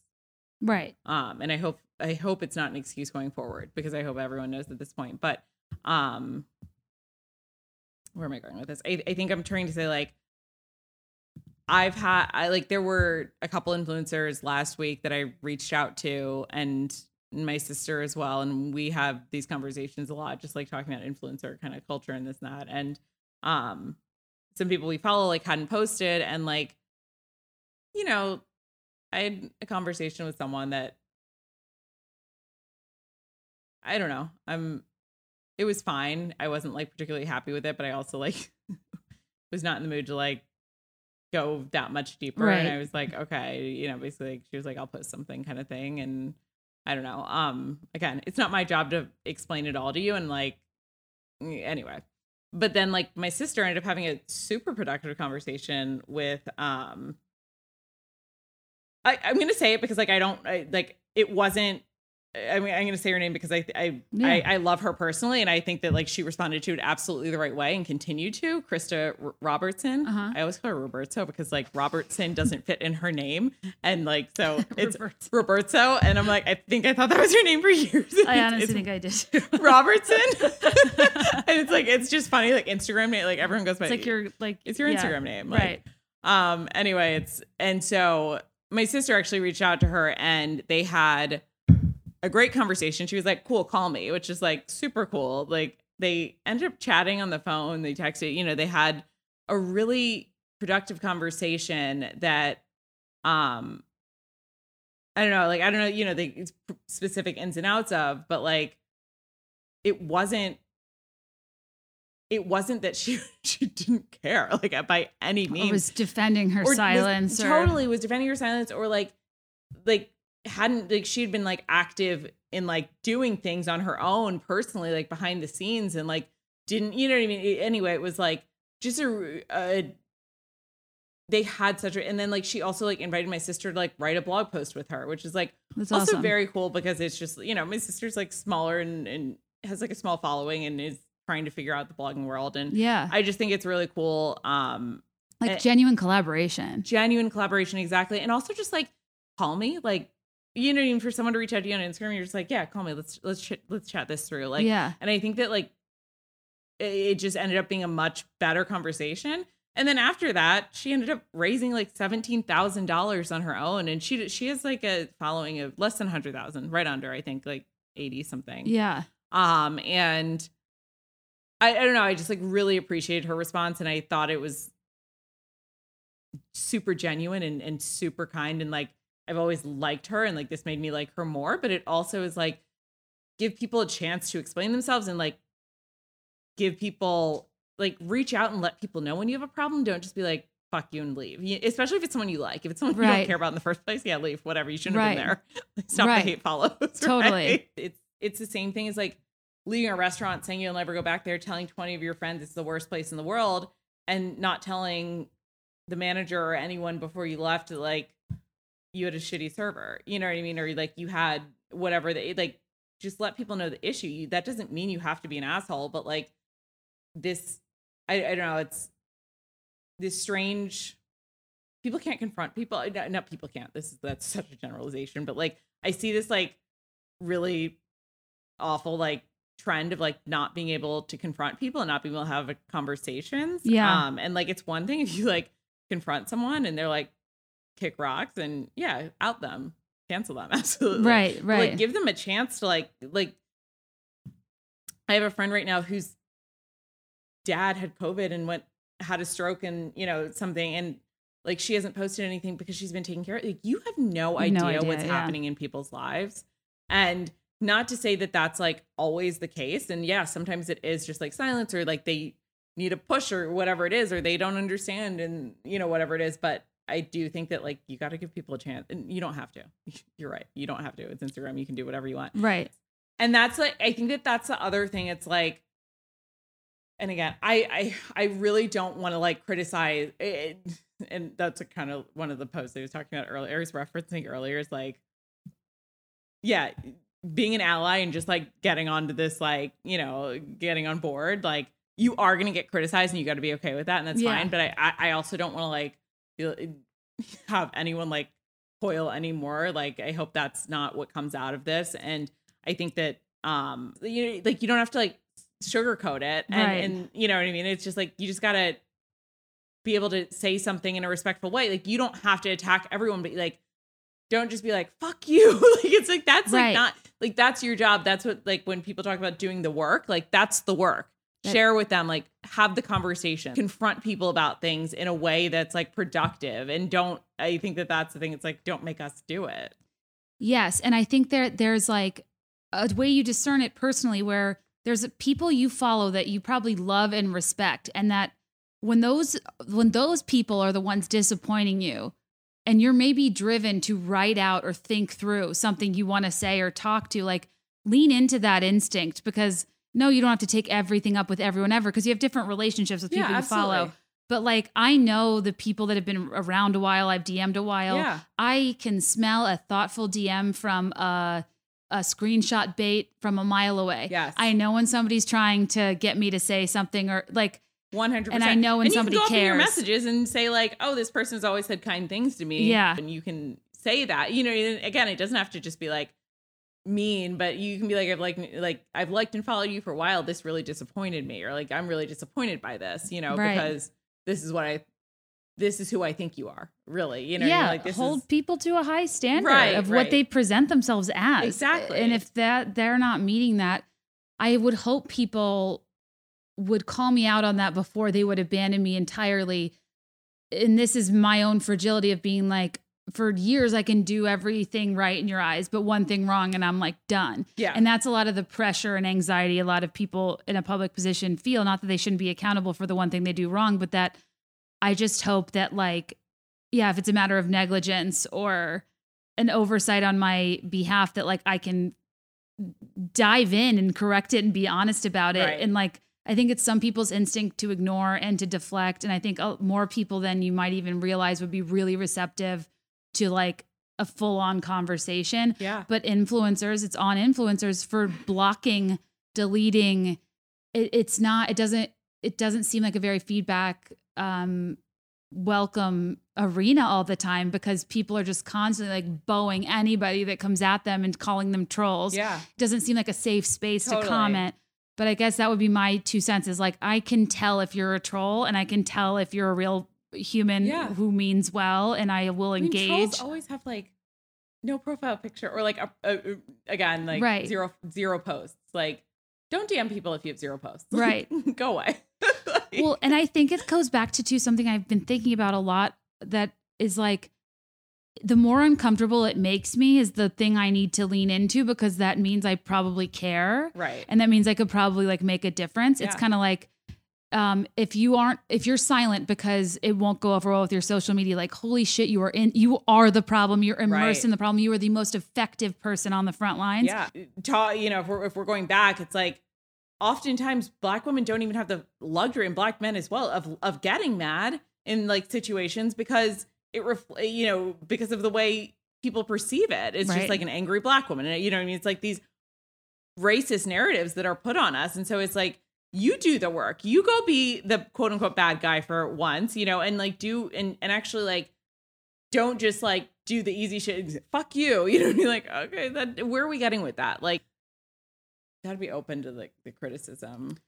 that and like the way I'm trying to if this is helpful to anybody, I'm trying to operate from like okay, and normally in the world I was operating from a default setting of like doing my best, benefit of the doubt, like defensiveness of just like who I am, but now I think we need to shift our default setting to already being quite wrong. Yeah, Your normal should be like it's fucked up that you just figured this out yeah, and be okay with at least that minimum level of criticism, pushback, and discomfort because Black Lives Matter was started in 2013. It's 2020. Like, that's embarrassing. By that, I mean, I'm embarrassed. I'm talking about myself. Like, I, sh- even though I'll probably be like you know offended or hurt or want the benefit of the doubt for somebody criticizing me sizing me like i also fucking deserve it. Don't get me wrong i'll block a troll all day and i do and i'm not perfect at this whatsoever. Like i just if yeah i i think we just need to realize that like fundamentally we're wrong. Yeah. or have been wrong. I've been wrong, right? and now Hopefully we need to operate from a deficit not from like the person you think you are because of xyz identifiers okay, geez, I already understand. right right like, right Okay, like you don't just get like it's not like this this conversation. A hundred percent. null and void because like you understand now. I get like- it. Well, and that would be, and I'll let you go soon. But the uh, one thing I think a lot of people like, are, and it's not, I don't know, it's like, I think what I'm seeing over and over in like comment sections and stuff is like, you feel weird talking about the great things you do. But then if you say all these great things and don't show you do them, it's performative Mhm.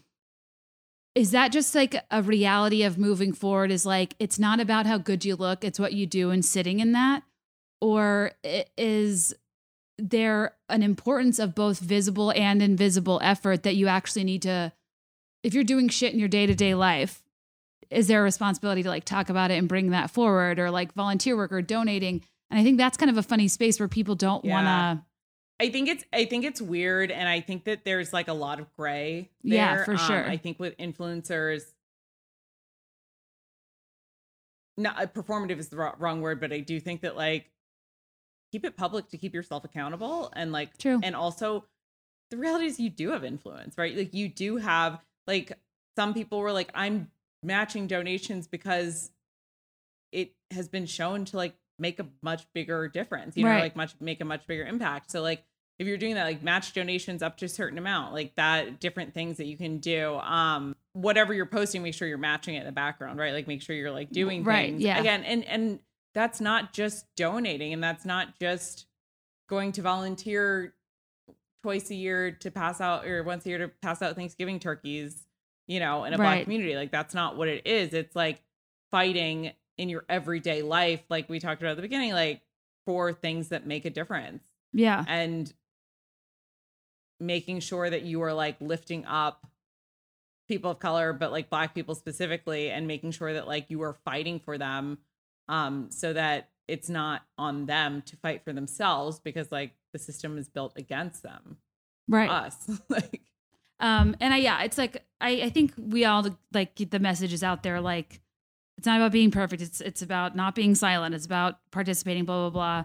And, um, it's just not going to be a clean conversation. We can even wrap up in a couple hours, but I just wanted to kind of like chat about like what's going on. Oh yeah. And also crediting.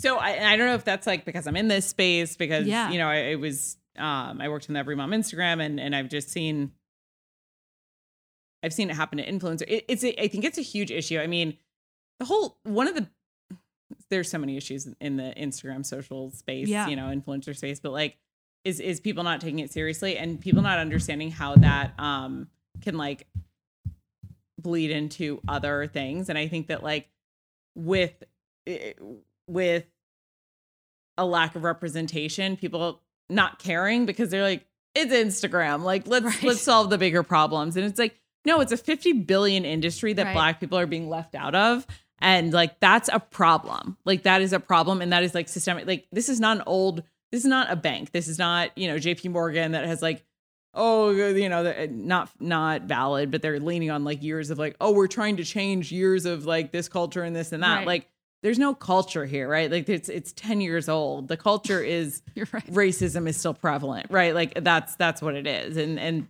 it shows. And it companies aren't working with black influencers, and companies aren't like taking them seriously. And I think that um, in all of this, like it comes down to like Instagram not being taken seriously, but also like there's so many artists and and otherwise, you know, not artists and smart people and, and whatever sharing their work on Instagram um that aren't being credited correctly and it's like it's an issue because it's like people don't take it seriously and like Right. it's hard it's hard to have the conversation it's hard to my husband uh, you know is a creative director and it's like even hard to have the conversation with him sometimes you know because it's like kind of like this haha like it's Instagram. it's instagram It's relax recreation for everybody. else. exactly and i I think that's why i Totally. listen to your podcast because i'm like you know having these very very you know that that meme No, where the guy's matters. like has like all these like you know the pictures and all the it's like he's tr- solving a murder and like that's how i feel like very passionate Right. I'm like a beautiful mind. people are like yeah.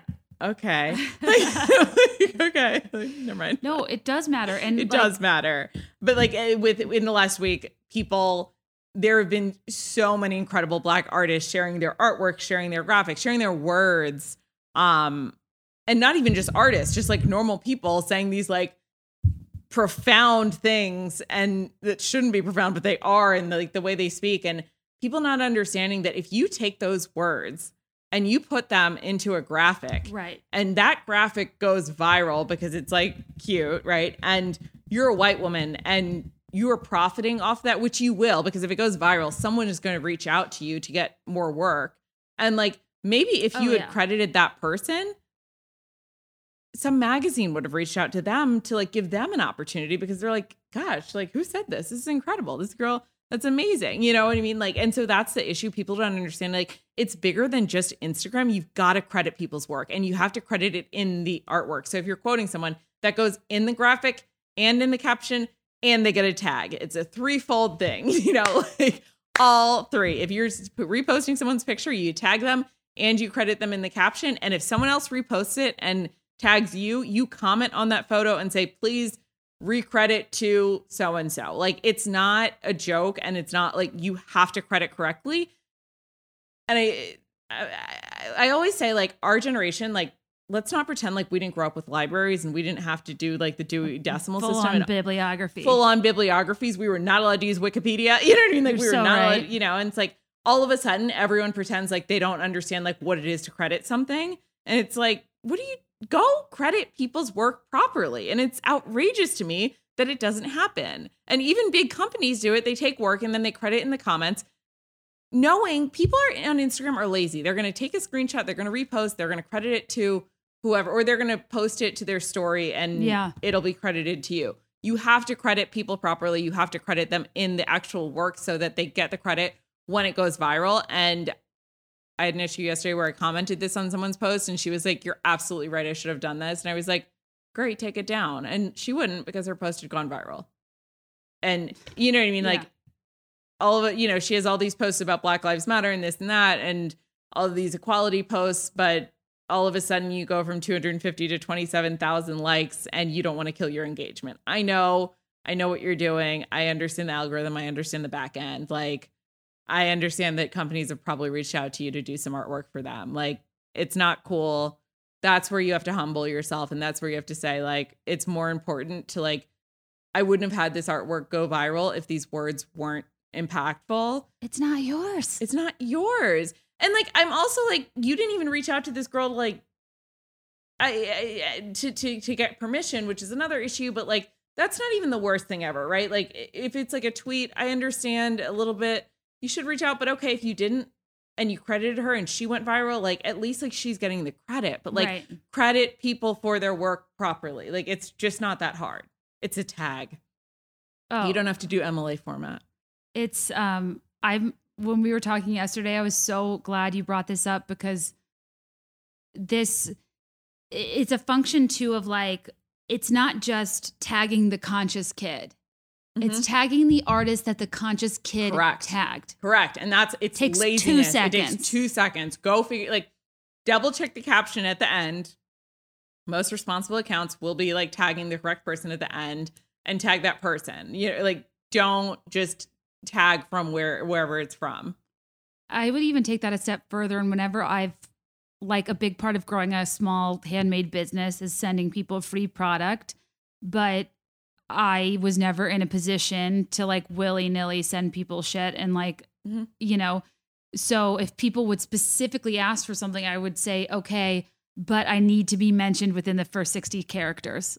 I don't Yeah. don't tag me below more. Yeah. No, that's I so need to be in the first That's like really smart. and I think those are the things that need to draw attention to A, who did the work, B, who the voices we want to be elevating, period. But C, you, unless I can't elaborate enough how much like this hurt me as a small business owner, I can't imagine as a black creator who's been screaming into the abyss forever, whose words are now being leveraged, used, repeated, and who's still not getting fucking credit Yeah, it's it, crazy. it I mean, incenses me and the opportunities that come my entire career is built off of um images of my mats posted from like betches cosmo huffpost glamour Yeah.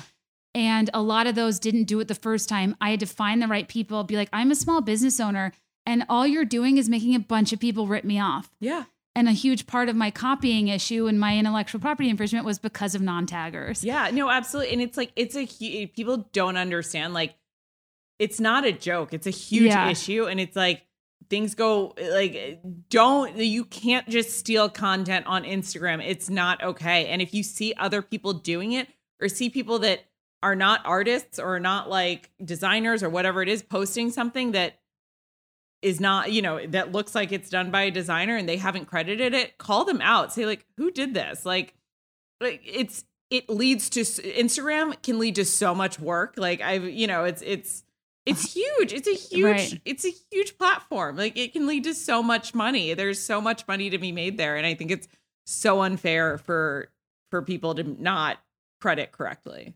And if I post it, one of my followers says via be there in five, and I'm like, no, but I don't Right, tag right, the person right. who's you saw it that share Exactly. Yeah. Be, and you can say via be there in five by so and so if you really want to like get crazy get and then like deep into it. do five tags. But like, yes, credit the person where it came from, not like the person you stole it from, hundred which I percent. might be.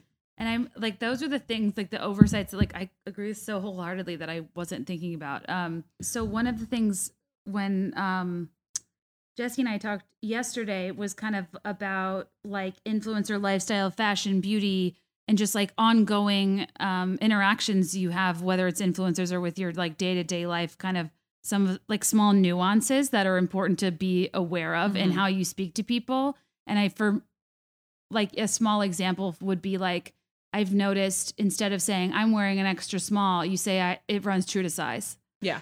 Instead of saying I am an extra small, you say I take an extra small. There's small um like uh, syntax in Right. body the body body positivity movement that I've been privy to from like Grace and uh, Katie Sturino and people I've learned from. Mhm. And um you were talking about in following bloggers and influencers some like changes to be made in like everyday language communication and that's helpful to be more inclusive. Yeah, I think that um one of the things I've realized, like, and, and again, this like makes the conversation just so much bigger, and it's like people that are like, "Oh, I'm well-meaning." It's like totally, but like you, you're you're not aware, and you're not speaking through a lens of like inclusivity. You're speaking through like your own, you know, Right. um, and you're probably not getting called out about it because you have so many followers that are just like you. You're right because like you're not inclusive, and so like people maybe don't follow Right. you because of that. Um, whether you realize it or not, I'm not again. Um, and so I think that like one of the huge things that um I've seen, and I've seen it from you know smaller bloggers all the way through like big corporate companies, is this like talk about hair and hair being disgusting and like oh my god i haven't washed my hair in two days and it's filthy and it smells disgusting. And like can you can you imagine not washing your hair in two days and like i'm sure this will be news to everyone and like again this is like also just this lack of understanding and lack of like awareness of like black culture and like what happens like most black people do not wash their hair on a daily basis or even like every other day. It's like a weekly thing, if that, if even that long. So it's like, and it's not about it has nothing to do with being disgusting. And it's like also something that's been then it's been put on us and it's like awful because it's like if I washed my hair every day, it would be brittle and it would fall out because it wouldn't be moisturized. Like it's just like the texture of my hair. It's how it works. And like black hair is very complicated and has a lot of different, you know, a, a million different probably uh, like issues in the way people are addressing it but like Mhm. that's a huge one that i've noticed among like influencer cultures like people talking about like how disgusting their hair is because they haven't washed it in two days and then like i've seen i don't know who it is i won't call anyone out because i can't remember who it was but like who's the girl? Lucy lucy tries. She's she has all these viral videos. It i think it's refinery 21 living with lucy or something. She does like a little series. Uh-huh. um she's got a big following now from it. Anyway she like was like living with lucy. I'm not gonna wash my hair i think it was like for four days or something. It was like a whole like spectacle because she didn't wash her hair for you know what i mean it's just It's like, and a lot of memes are like, I'm made of tacos and dry shampoo. Yeah, and just- it's like this whole thing where I'm like, okay, well, like, let's not make that something that's disgusting because that like is so shame. You know what I mean? Like it becomes like something that's so shameful, and it's like I don't. I wash my hair once a week because I can't wash it more, or it would fall out. Like it would, it, it would be so unhealthy. Like and it like that. I shouldn't have to explain that. You know, and it's like just really being aware of how you're speaking about things. I think another thing is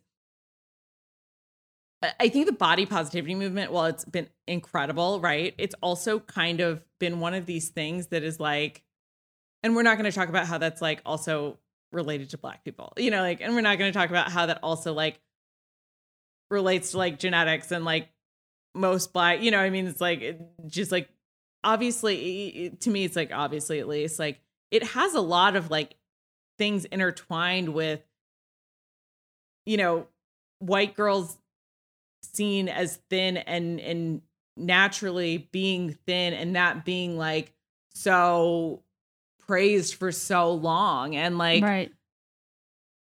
many and again this is not overarching and this is not like 100% but many black people are built curvier and like that also isn't seen as a bad thing in in, in, in like black culture. And i think that all of a sudden it's not seen as a black is a bad thing anywhere right? It's like all of a sudden body positivity but it's like hold on like you guys have been shaming us for years for this. You know what i mean? You've been shaming us but i still see it happening. And yes it's like people are being called called out for body positivity you know like oh like don't shame but it's like also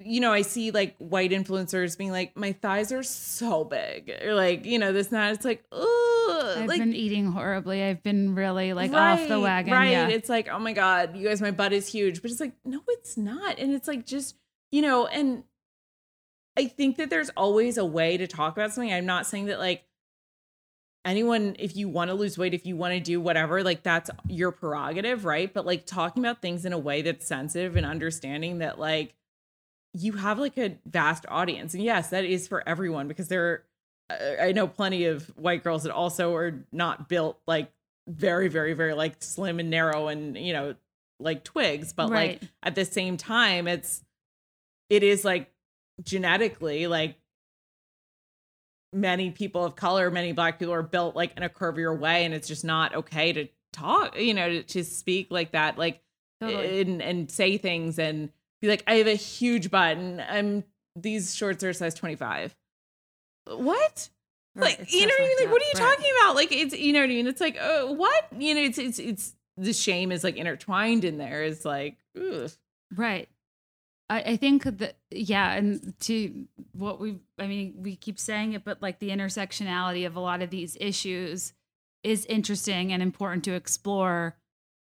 Like even myself, like how much I care about like women's issues, feminism. Mm-hmm. White feminism is so different. totally. There is a huge disparity Huge. between white women and women of color and even you know the wage gap like the things we're Yeah. like trying to combat it's like yeah but there's tiers of this and like Totally. by ignoring those you're not working toward the broader cause Absolutely. that's the shit i have to check myself on and with this and this is like the lamest thing to say ever as it relates to body positivity but like i can't help where things click for me and when i was reading jessica simpson's memoir Uh-huh. um I so lame. I just I had respect for her because she wore these mom jeans to a chili cook off in tw- like 2009 that were high waisted. She was blasted on every magazine for being overweight. Mhm. In the book, she was like, I was a size 26. Yeah. And she had the foresight in 2009, which is, we all know was a very different mm-hmm. world, to say, if I go out and defend myself saying I'm a 26, 27 size jean, that's going to send the message to every woman who's not Right. that they are the things these headlines are saying. Totally. And she made an active choice to not defend herself, to not say how her size, to just like yeah. own it and turn it around. And I was like, fuck. That it was like a moment of respect I had for her in a different way of being like, this is how we should have always looked at body positivity Absolutely. and how we need to separate self-deprecating humor. My sister actually wrote an article for the Everygirl about this. um, Oh, amazing. But but also it's been like a conversation we've had for a long time. It's like influencers do not share your goddamn weight. Period. Point blank. No one needs to know it. It's not helpful. Don't do it. I don't care if people ask for it. It's irrelevant. Weight is irrelevant. It is so different. If you ask 10 of your friends like what their actual weight is, like you will be shocked, I'm sure. Like it, it's irrelevant and it, it it, like because the other thing that is such so problematic about that is like all of these people saying like I'm curvy, I'm this, and you actually yeah, that's uh, I mean like it's toxic, but you start to believe I think too, and you're Right. like okay, they do look kind of like curvy in that picture that, and then they're like I'm 124 pounds, and I'm like And Who that's has so. I 100 I don't mean that in a bad way. Trust because me. I know plenty Rent, of people Rent the like, Runway has ruined small- my No. perception of body image. oh my god, the Rent the Runway review. I'm like, Oh what? God. Oh my god! Don't even get me started. Oh, we could do, literally. That's a whole episode. I could That's a deep dive on whole- Rent the Runway's Oh my god! like that's a showstopper. so many compliments. I, I, yeah. I. Anyway, I, I can't even go there because. Yeah. Yes, it's it's but it's like stop sharing your weight. We don't need to know. You're all 120 pounds somehow, which like I don't know anyone that's I I know one person, my friend, and she's like five feet and like just yeah, they're like flyers and like Right. the college cheerleading. I'm like, they're Right, tiny That's right, people. like these tiny people. yeah, it's Yeah. it's just shocking, you know. and It's It's, like every anyway, it just Yeah. it's like it's just, but it's like one of these things where I just think it's so triggering and also so triggering for people who have struggled with any sort of eating disorders or disordered eating or Right. like things. You know, it's like. And, and maybe they see themselves in you, but then like all of a sudden you say your weight, you know, and they're like, oh, we're kind of like we have similar body types, and then you say your weight, and you're like, hold on, like right. We don't have similar body types. I'm 30 pounds heavier than you. What are you talking about? You know, like it's it's it's really crazy. Well, and that kind of, I was going to ask you another like question of that about that, um, in terms of, well, I have a lot of thoughts about like uh, postpartum vlogging, and but we don't have to get into that. But you sent me How a much po- longer do you have? I know. Um, I just like oh, oh, oh, yes. I, you I sent me you're a post that and this is something i've been learning about kind of speaking to okay like yeah let's all acknowledge our implicit biases but like also let's talk about healthcare let's talk about housing let's talk about Yes, schools let's talk about all these things Yes. and you brought something to my attention about healthcare as it relates to um, maternity Mhm. i thought was really interesting Yeah. So I um I have a son that's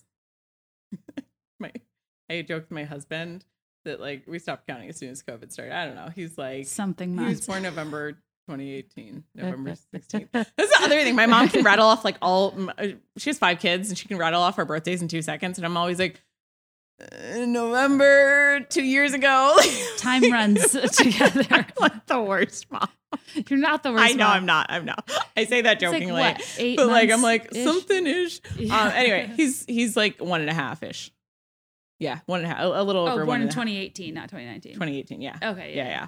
Um, and so anyway, I I was pregnant at the same time as I, I felt like, I, and I don't know if it was just like something I started to notice, but like I feel like as soon as I was pregnant, like 40 other people I knew on my feed were pregnant, and maybe that's also because I was following people that were kind of like. probably like paying more attention yeah, but like, But- but also like we're in my trajectory of life, right? So like I was interested, or yeah, and so all of these bloggers, like it was kind, of, it became this kind of this thing to be like, and no, of course I don't have a birth plan. Like get an epidural, chill. Like I trust doctors, I trust my doctors. It's not like NBD, and like if you know me, like I'm not like an anal person. I'm not like one of those people who like always has like my calendar color coordinated. I'm like so far from that. Like you always say your type B personality. I'm like, girl, me too.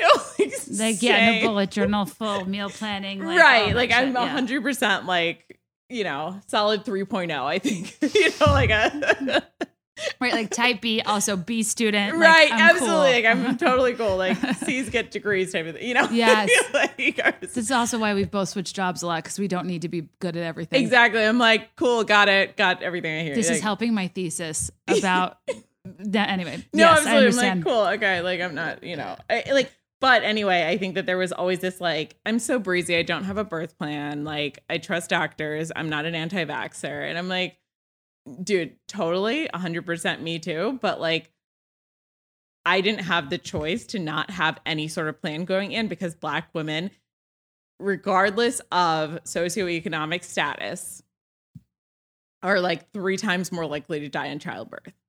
Serena Williams talked about it in her documentary. She's talked about it extensively. Like, if Serena Williams almost died giving birth because of like racism, then you know it's a fucking issue, right? Like, and like, it Yeah. shouldn't have to be Serena Williams to tell us that it's an issue for it to be an issue.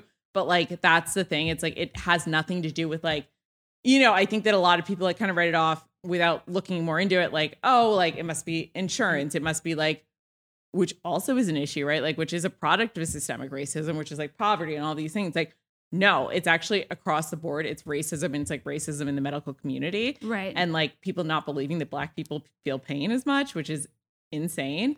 Um, and not believing like black women when they're say they say they're in pain or like when they say something is wrong. And so like I got a doula specifically for that, which like I love like hippy dippy shit to a certain extent. I also love like modern medicine. you know, Right. like I'm absolutely not like anyway, it's it seems to be like this rampant thing where so many people are like, I trust doctors. So no, I don't have a birth plan and I'm just gonna go with the flow. And it's kind of like, yeah, well, like that's like serious privilege to be able to go with the flow. And like don't speak about it as if it's just like I, and again, I know people aren't doing this on purpose, but it's like flippant. It's like It's no, it's that's why it's so important to call out though, because like that was not on my radar. And then you said that, I was like, wait, I need. And I, I was looking for a stat on my computer. Forty six percent of maternal deaths of Black women are preventable. Yeah. forty six. it's like Are on you par kidding? with like countries that are like are, are face serious poverty. Like like it's it's it's insane. It's insane that if you like actually anyone who's injured, like I, I implore you to look into this because it is one of these things that is like will turn your stomach because it is if you have any questions about like systemic racism, I hope it's systemic at this point because I said it so I, I, I think I've cleared it. It's Okay. systemic. if you have any questions about like systemic racism and not like go read these articles go read like it's it's insane but it's yes mom blogging and all of that it's like there are so many issues with it uh, in people general just really don't even recognize their laissez-faire Yes. nature is a privilege in and of itself. totally But they almost think there there's a contrarian element yes to being like, I'm not picky. I don't have a plan. Like these moms that are doing water births in their house or like all this shit. It's Yeah. like because you yeah, you trust the medical system. But when you see stats like that, like yeah, why I mean, wasn't I, I, I aware told my business that? partner the other day, and she was just like, "No, it's truly that." Again, like that was one of those moments where my mouth dropped because I was like, "This can't." And I Right. learned about it very quickly, and like all you know, all my friends know about it. All my black friends are like well aware and are scared about it, like you know. And the one last thing is we talked about uh yesterday the black square thing and how that got kind of Yeah. twisted and this and that and um i talked to a couple of my friends about this i posted black square myself Yeah, and like just gonna get you i think that um one of the things that i thought was interesting is like i think that when you're doing anything on social media like make sure you know why, you're doing it. Um i think that that's one of the things i've seen like people are doing things because other people are doing this this and that. Like i think like the the black square thing I think got like very very confused, but also uh, and and uh, anyway, make sure you know why you're doing something, and like even if that's not like uh, like because people are like, oh, people are telling me to take down the black square, should I? And I'm like, I don't know, why'd you post it in the first place? Like, what is your thought behind that? You know what I mean? Like, I posted it like to also, I, in my opinion, it was like get off Instagram and go do something proactive. Go donate. Go call, go make calls. Like to me, it like blacked out Instagram so you can sit mindlessly on your feed Right. and and you could go do something actively in the world. And not to say that like there aren't amazing things happening on social media, but I do think that there's also like a lot of passive activism. I don't know if that's the right word, but like happening on social media. And so I think that in my opinion, it was like go do something, go do something actively. It was like a moment of silence. Stop posting con- other content, you know, that's unrelated to this because this is more important than anything. Um, and also like take a moment and like give black people and black voices the platform that they deserve right now. Um, and I admit that maybe you know that I was wrong on that too because I didn't know that where it came from, and this also goes back to crediting and not crediting people properly. But um, I think that one of the things I, I talked to one of my friends about was like following like black thought leaders and and people that so that so that you don't get like lost lost in the sauce. I don't know if that's like you know what I mean, like lost in the like oh okay everyone else is doing this like why why are you doing things? Uh, he's It's like- so cute. He, it's so he just doesn't get that we're not the only people that live here. Like Uh, he, he's never yeah. registered. Can you sit for a moment? Really rude. though. I guess my interpretation of it's like obviously the crediting like the point was the show must be paused. It was two black women in the music industry, Yes. right? And it got completely misconstrued. Like, do you support black people or not? And then it wasn't about like blacking out the feed. It wasn't about lifting. Right. People had no idea like why they were doing it. They were like, I don't know, I think solidarity. Like, you know, I mean? like, is that what it's called? Like, it just became this thing, like, of like, mm, mm, mm, mm, Right. You know, like, and it's like, someone told me, like, I had a lot of people who were like DMing me, like, someone told me to take down my black square. Should I? And I'm like, again, like, why? I'm like, why'd you post it? Like, what are you, what, what were you, like, truly, what were you, like, what, Right. you know and so i think that just like know why why you're doing anything but also like i think that that is like a specific thing where eh, like not being things not being credited like it got so far away from like what it Right. was originally supposed to be and that's because like again like not enough credit is given to black voices and so it's like if you're truly invested in this like follow prominent black people you know what i mean then like and make sure that you're like listening to like what they have to say and and following their message and like following i don't know really following along and like listening i hate this everyone's like i'm quiet and listening i'm quiet Listening and learning. Listening and learning. okay but also like learn and speak yeah, talk. I'm with you. Well, th- no, I think that well, because I actually didn't post one, which because when I first heard about it, I like st- turned off comments in my Facebook group. I was like, yeah, let's take a day. But you know, I follow Rachel Cargle and Rachel mm-hmm. Ri- Ricketts and Brittany Cunningham and these women that kind of made me be like, wait, am I doing this because I'm seeing all these other black squares? What is Right. this? And it, it made me pause, think about intent.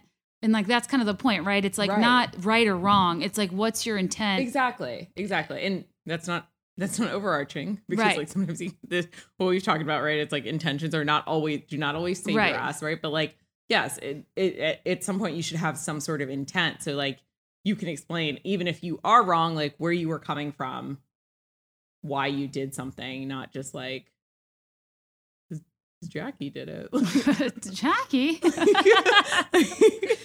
no, I, it kind of is an interesting thing I always come back to when I'm trying to like reason or um, give some sort of uh, actionable takeaway. It kind of comes down to like be less, be a person that acknowledges your influence, but less of an influencer and more of a human. yeah And who you are as a human, I actually want to show through because if you're a shitty one, I'm good exactly or we can have a conversation and I can gauge it. But it's like for me to fight for people to make themselves look good is is not the point. Totally. I want people to be exactly who Absolutely. they are. I think I, the the comments I've loved most in the past week or so is people like humbling themselves and like copying to their stuff and like not people who are like I've seen so many bad ones. There are just so many bad ones. Uh, But like people who are like this is an issue. Like the, like people who are like damn i'm realizing how much i fucked up. You know like that's where i'm like thank you. Not people who are like i have black friends and i've known about this long before you.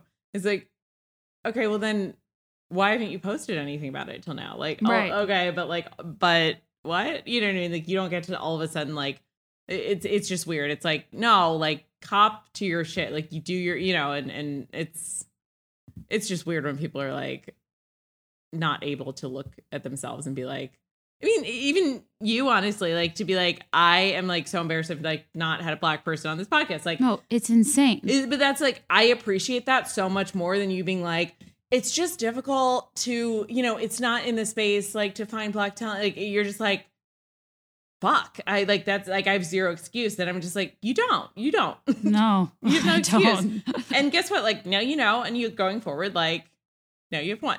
no, I'm just kidding. yeah, just that's why you're here. But like no, no, but like you know what I'm saying. It's just like I I much rather this like honest conversation of you being able to be like cool and like take the heat for it, right? And be like you're right. Like I I have zero excuse and like go forward and like be better rather than. I think it's just I don't like the excuses. I don't like the like, "Eh, but, mm, but I have a black friend and like it's no like yeah, take the heat. Like it, that's your job right now. Like is to sit back, take the heat, learn something, speak on it. Yeah. please, you know, my God, yeah, stopping at such a damn loss for words. Everyone's like, I know. you can write four hundred thousand words about a pair of jeans, but you can't write anything. Right, like about, why do like, I know the details of your? like like the biggest joke in the book is a skincare routine. Right, right. The detail.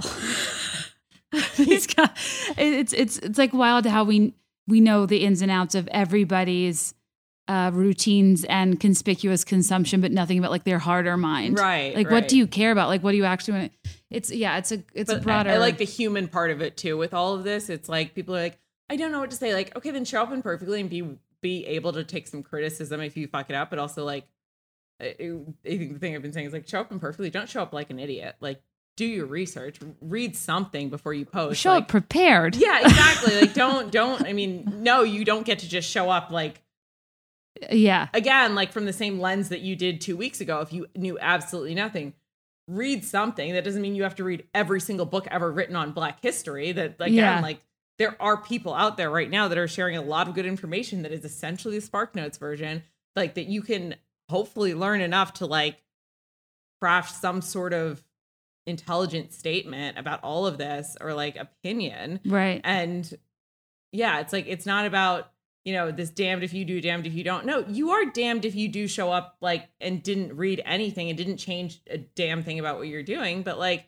read something show up you might get something wrong keep showing up you don't get like the privilege of never being criticized it's just Right. it is what it is Right. you're 400 years late to the conversation welcome but like if you got some things to learn then you got some things to learn Absolutely. Um no, and I think that's like the perfect note to wrap it up on because that's what I've uh been trying to both cop to and improve improve upon on the podcast. It's like I'll wax poetic for a hot minute, then let's just hit the ground running. Like Yeah. I'm not gonna like I don't want to like give you grand plans and like all this bullshit. It's like let's just talk. right Um, but beyond that, I think uh, it's I don't know. It's just I can't like. I, I- it's there's like no excuse, and I will forever be like racking my brain for like just even the perception of like this. My entire life has been a fucking home game. yeah You know, like I have I've always had home team advantage. I've never been. I, I just like think, and I don't even play sports, but I was just like thinking about this That's earlier today. I never thought about that. I was just kind of like, you just if I've never if you've never been anywhere else, it's okay that you didn't notice, but once you've noticed, you cannot go back. right, right. And that's what I don't want anybody that listens to this to do. I have like beyond I have all the work to do in the world, and I'm far from exempt from any of uh my neglect in the past. But I'm so like grateful for you just even chatting, and I know even you being like not wanting to say or do you're you're like so thoughtful and cautious with your words. And I'm it's just funny because your your most extreme thing you said is like don't even think for a second but beyond that you're just like kind to even have this discourse with me because I I talk to myself a lot. And I think I've realized that's a problem.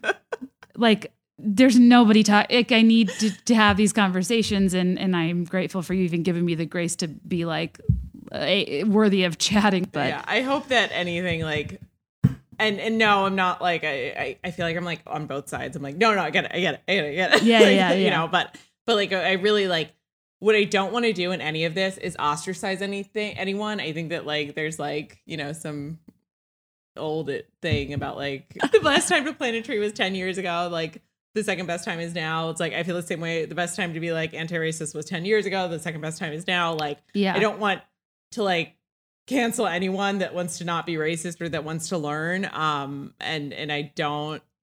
I personally don't think that's the right thing. I think people are sometimes like, "You had time," and I'm like, I I also understand why they're angry because like you Yeah. did have time. It's true. Right.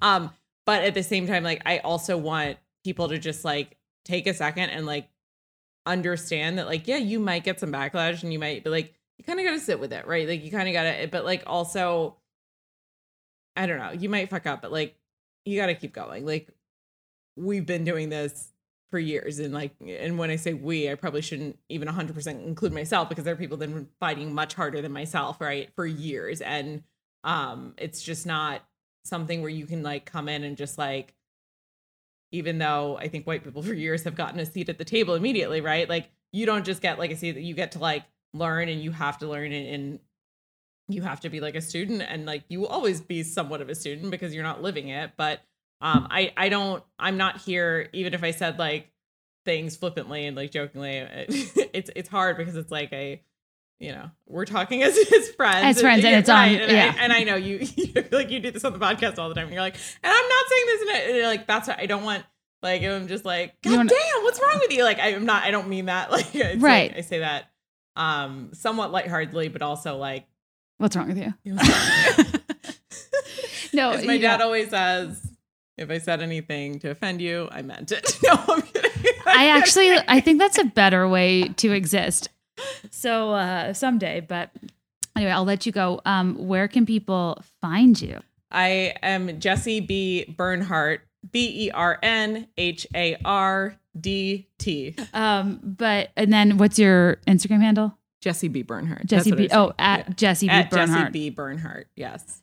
And do you have a blog or anything you want to point people to? Yeah, my blog is Jessie Barnes Bernhardt that I'm bad at keeping up with. I I know, but I read it and I like it. Oh, thank you. Yeah. That's so kind. I it's like one of those things that every day and like this is why it's funny. Like, you know, I'll meet like another blogger or something and I'll be like, I'm so sort of a blogger, but like I, I have so much respect for the industry and how much work it takes and like also of like seeing like behind the scenes of like the Everygirl and, and which is, you know, essentially an online magazine. It's it's a blog, but Right. not, you know.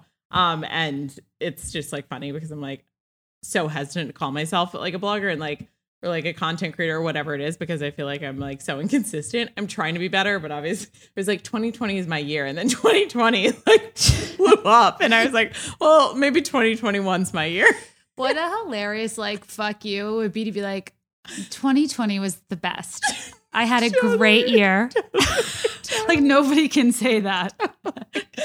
okay. Well, I will let you go. You were the best. Um, we know where to find you. Thank you for hanging out with me. Hopefully again soon. Yes. And um, we will we'll see well, she's in the Facebook group. You'll find her on Instagram. We'll chat again sometime soon. If you have any follow-ups, let us know. Reach out to either of us. And thanks for joining us for a friends chat that was recorded. Yeah. All right. Thanks, Jessie. Bye. Bye.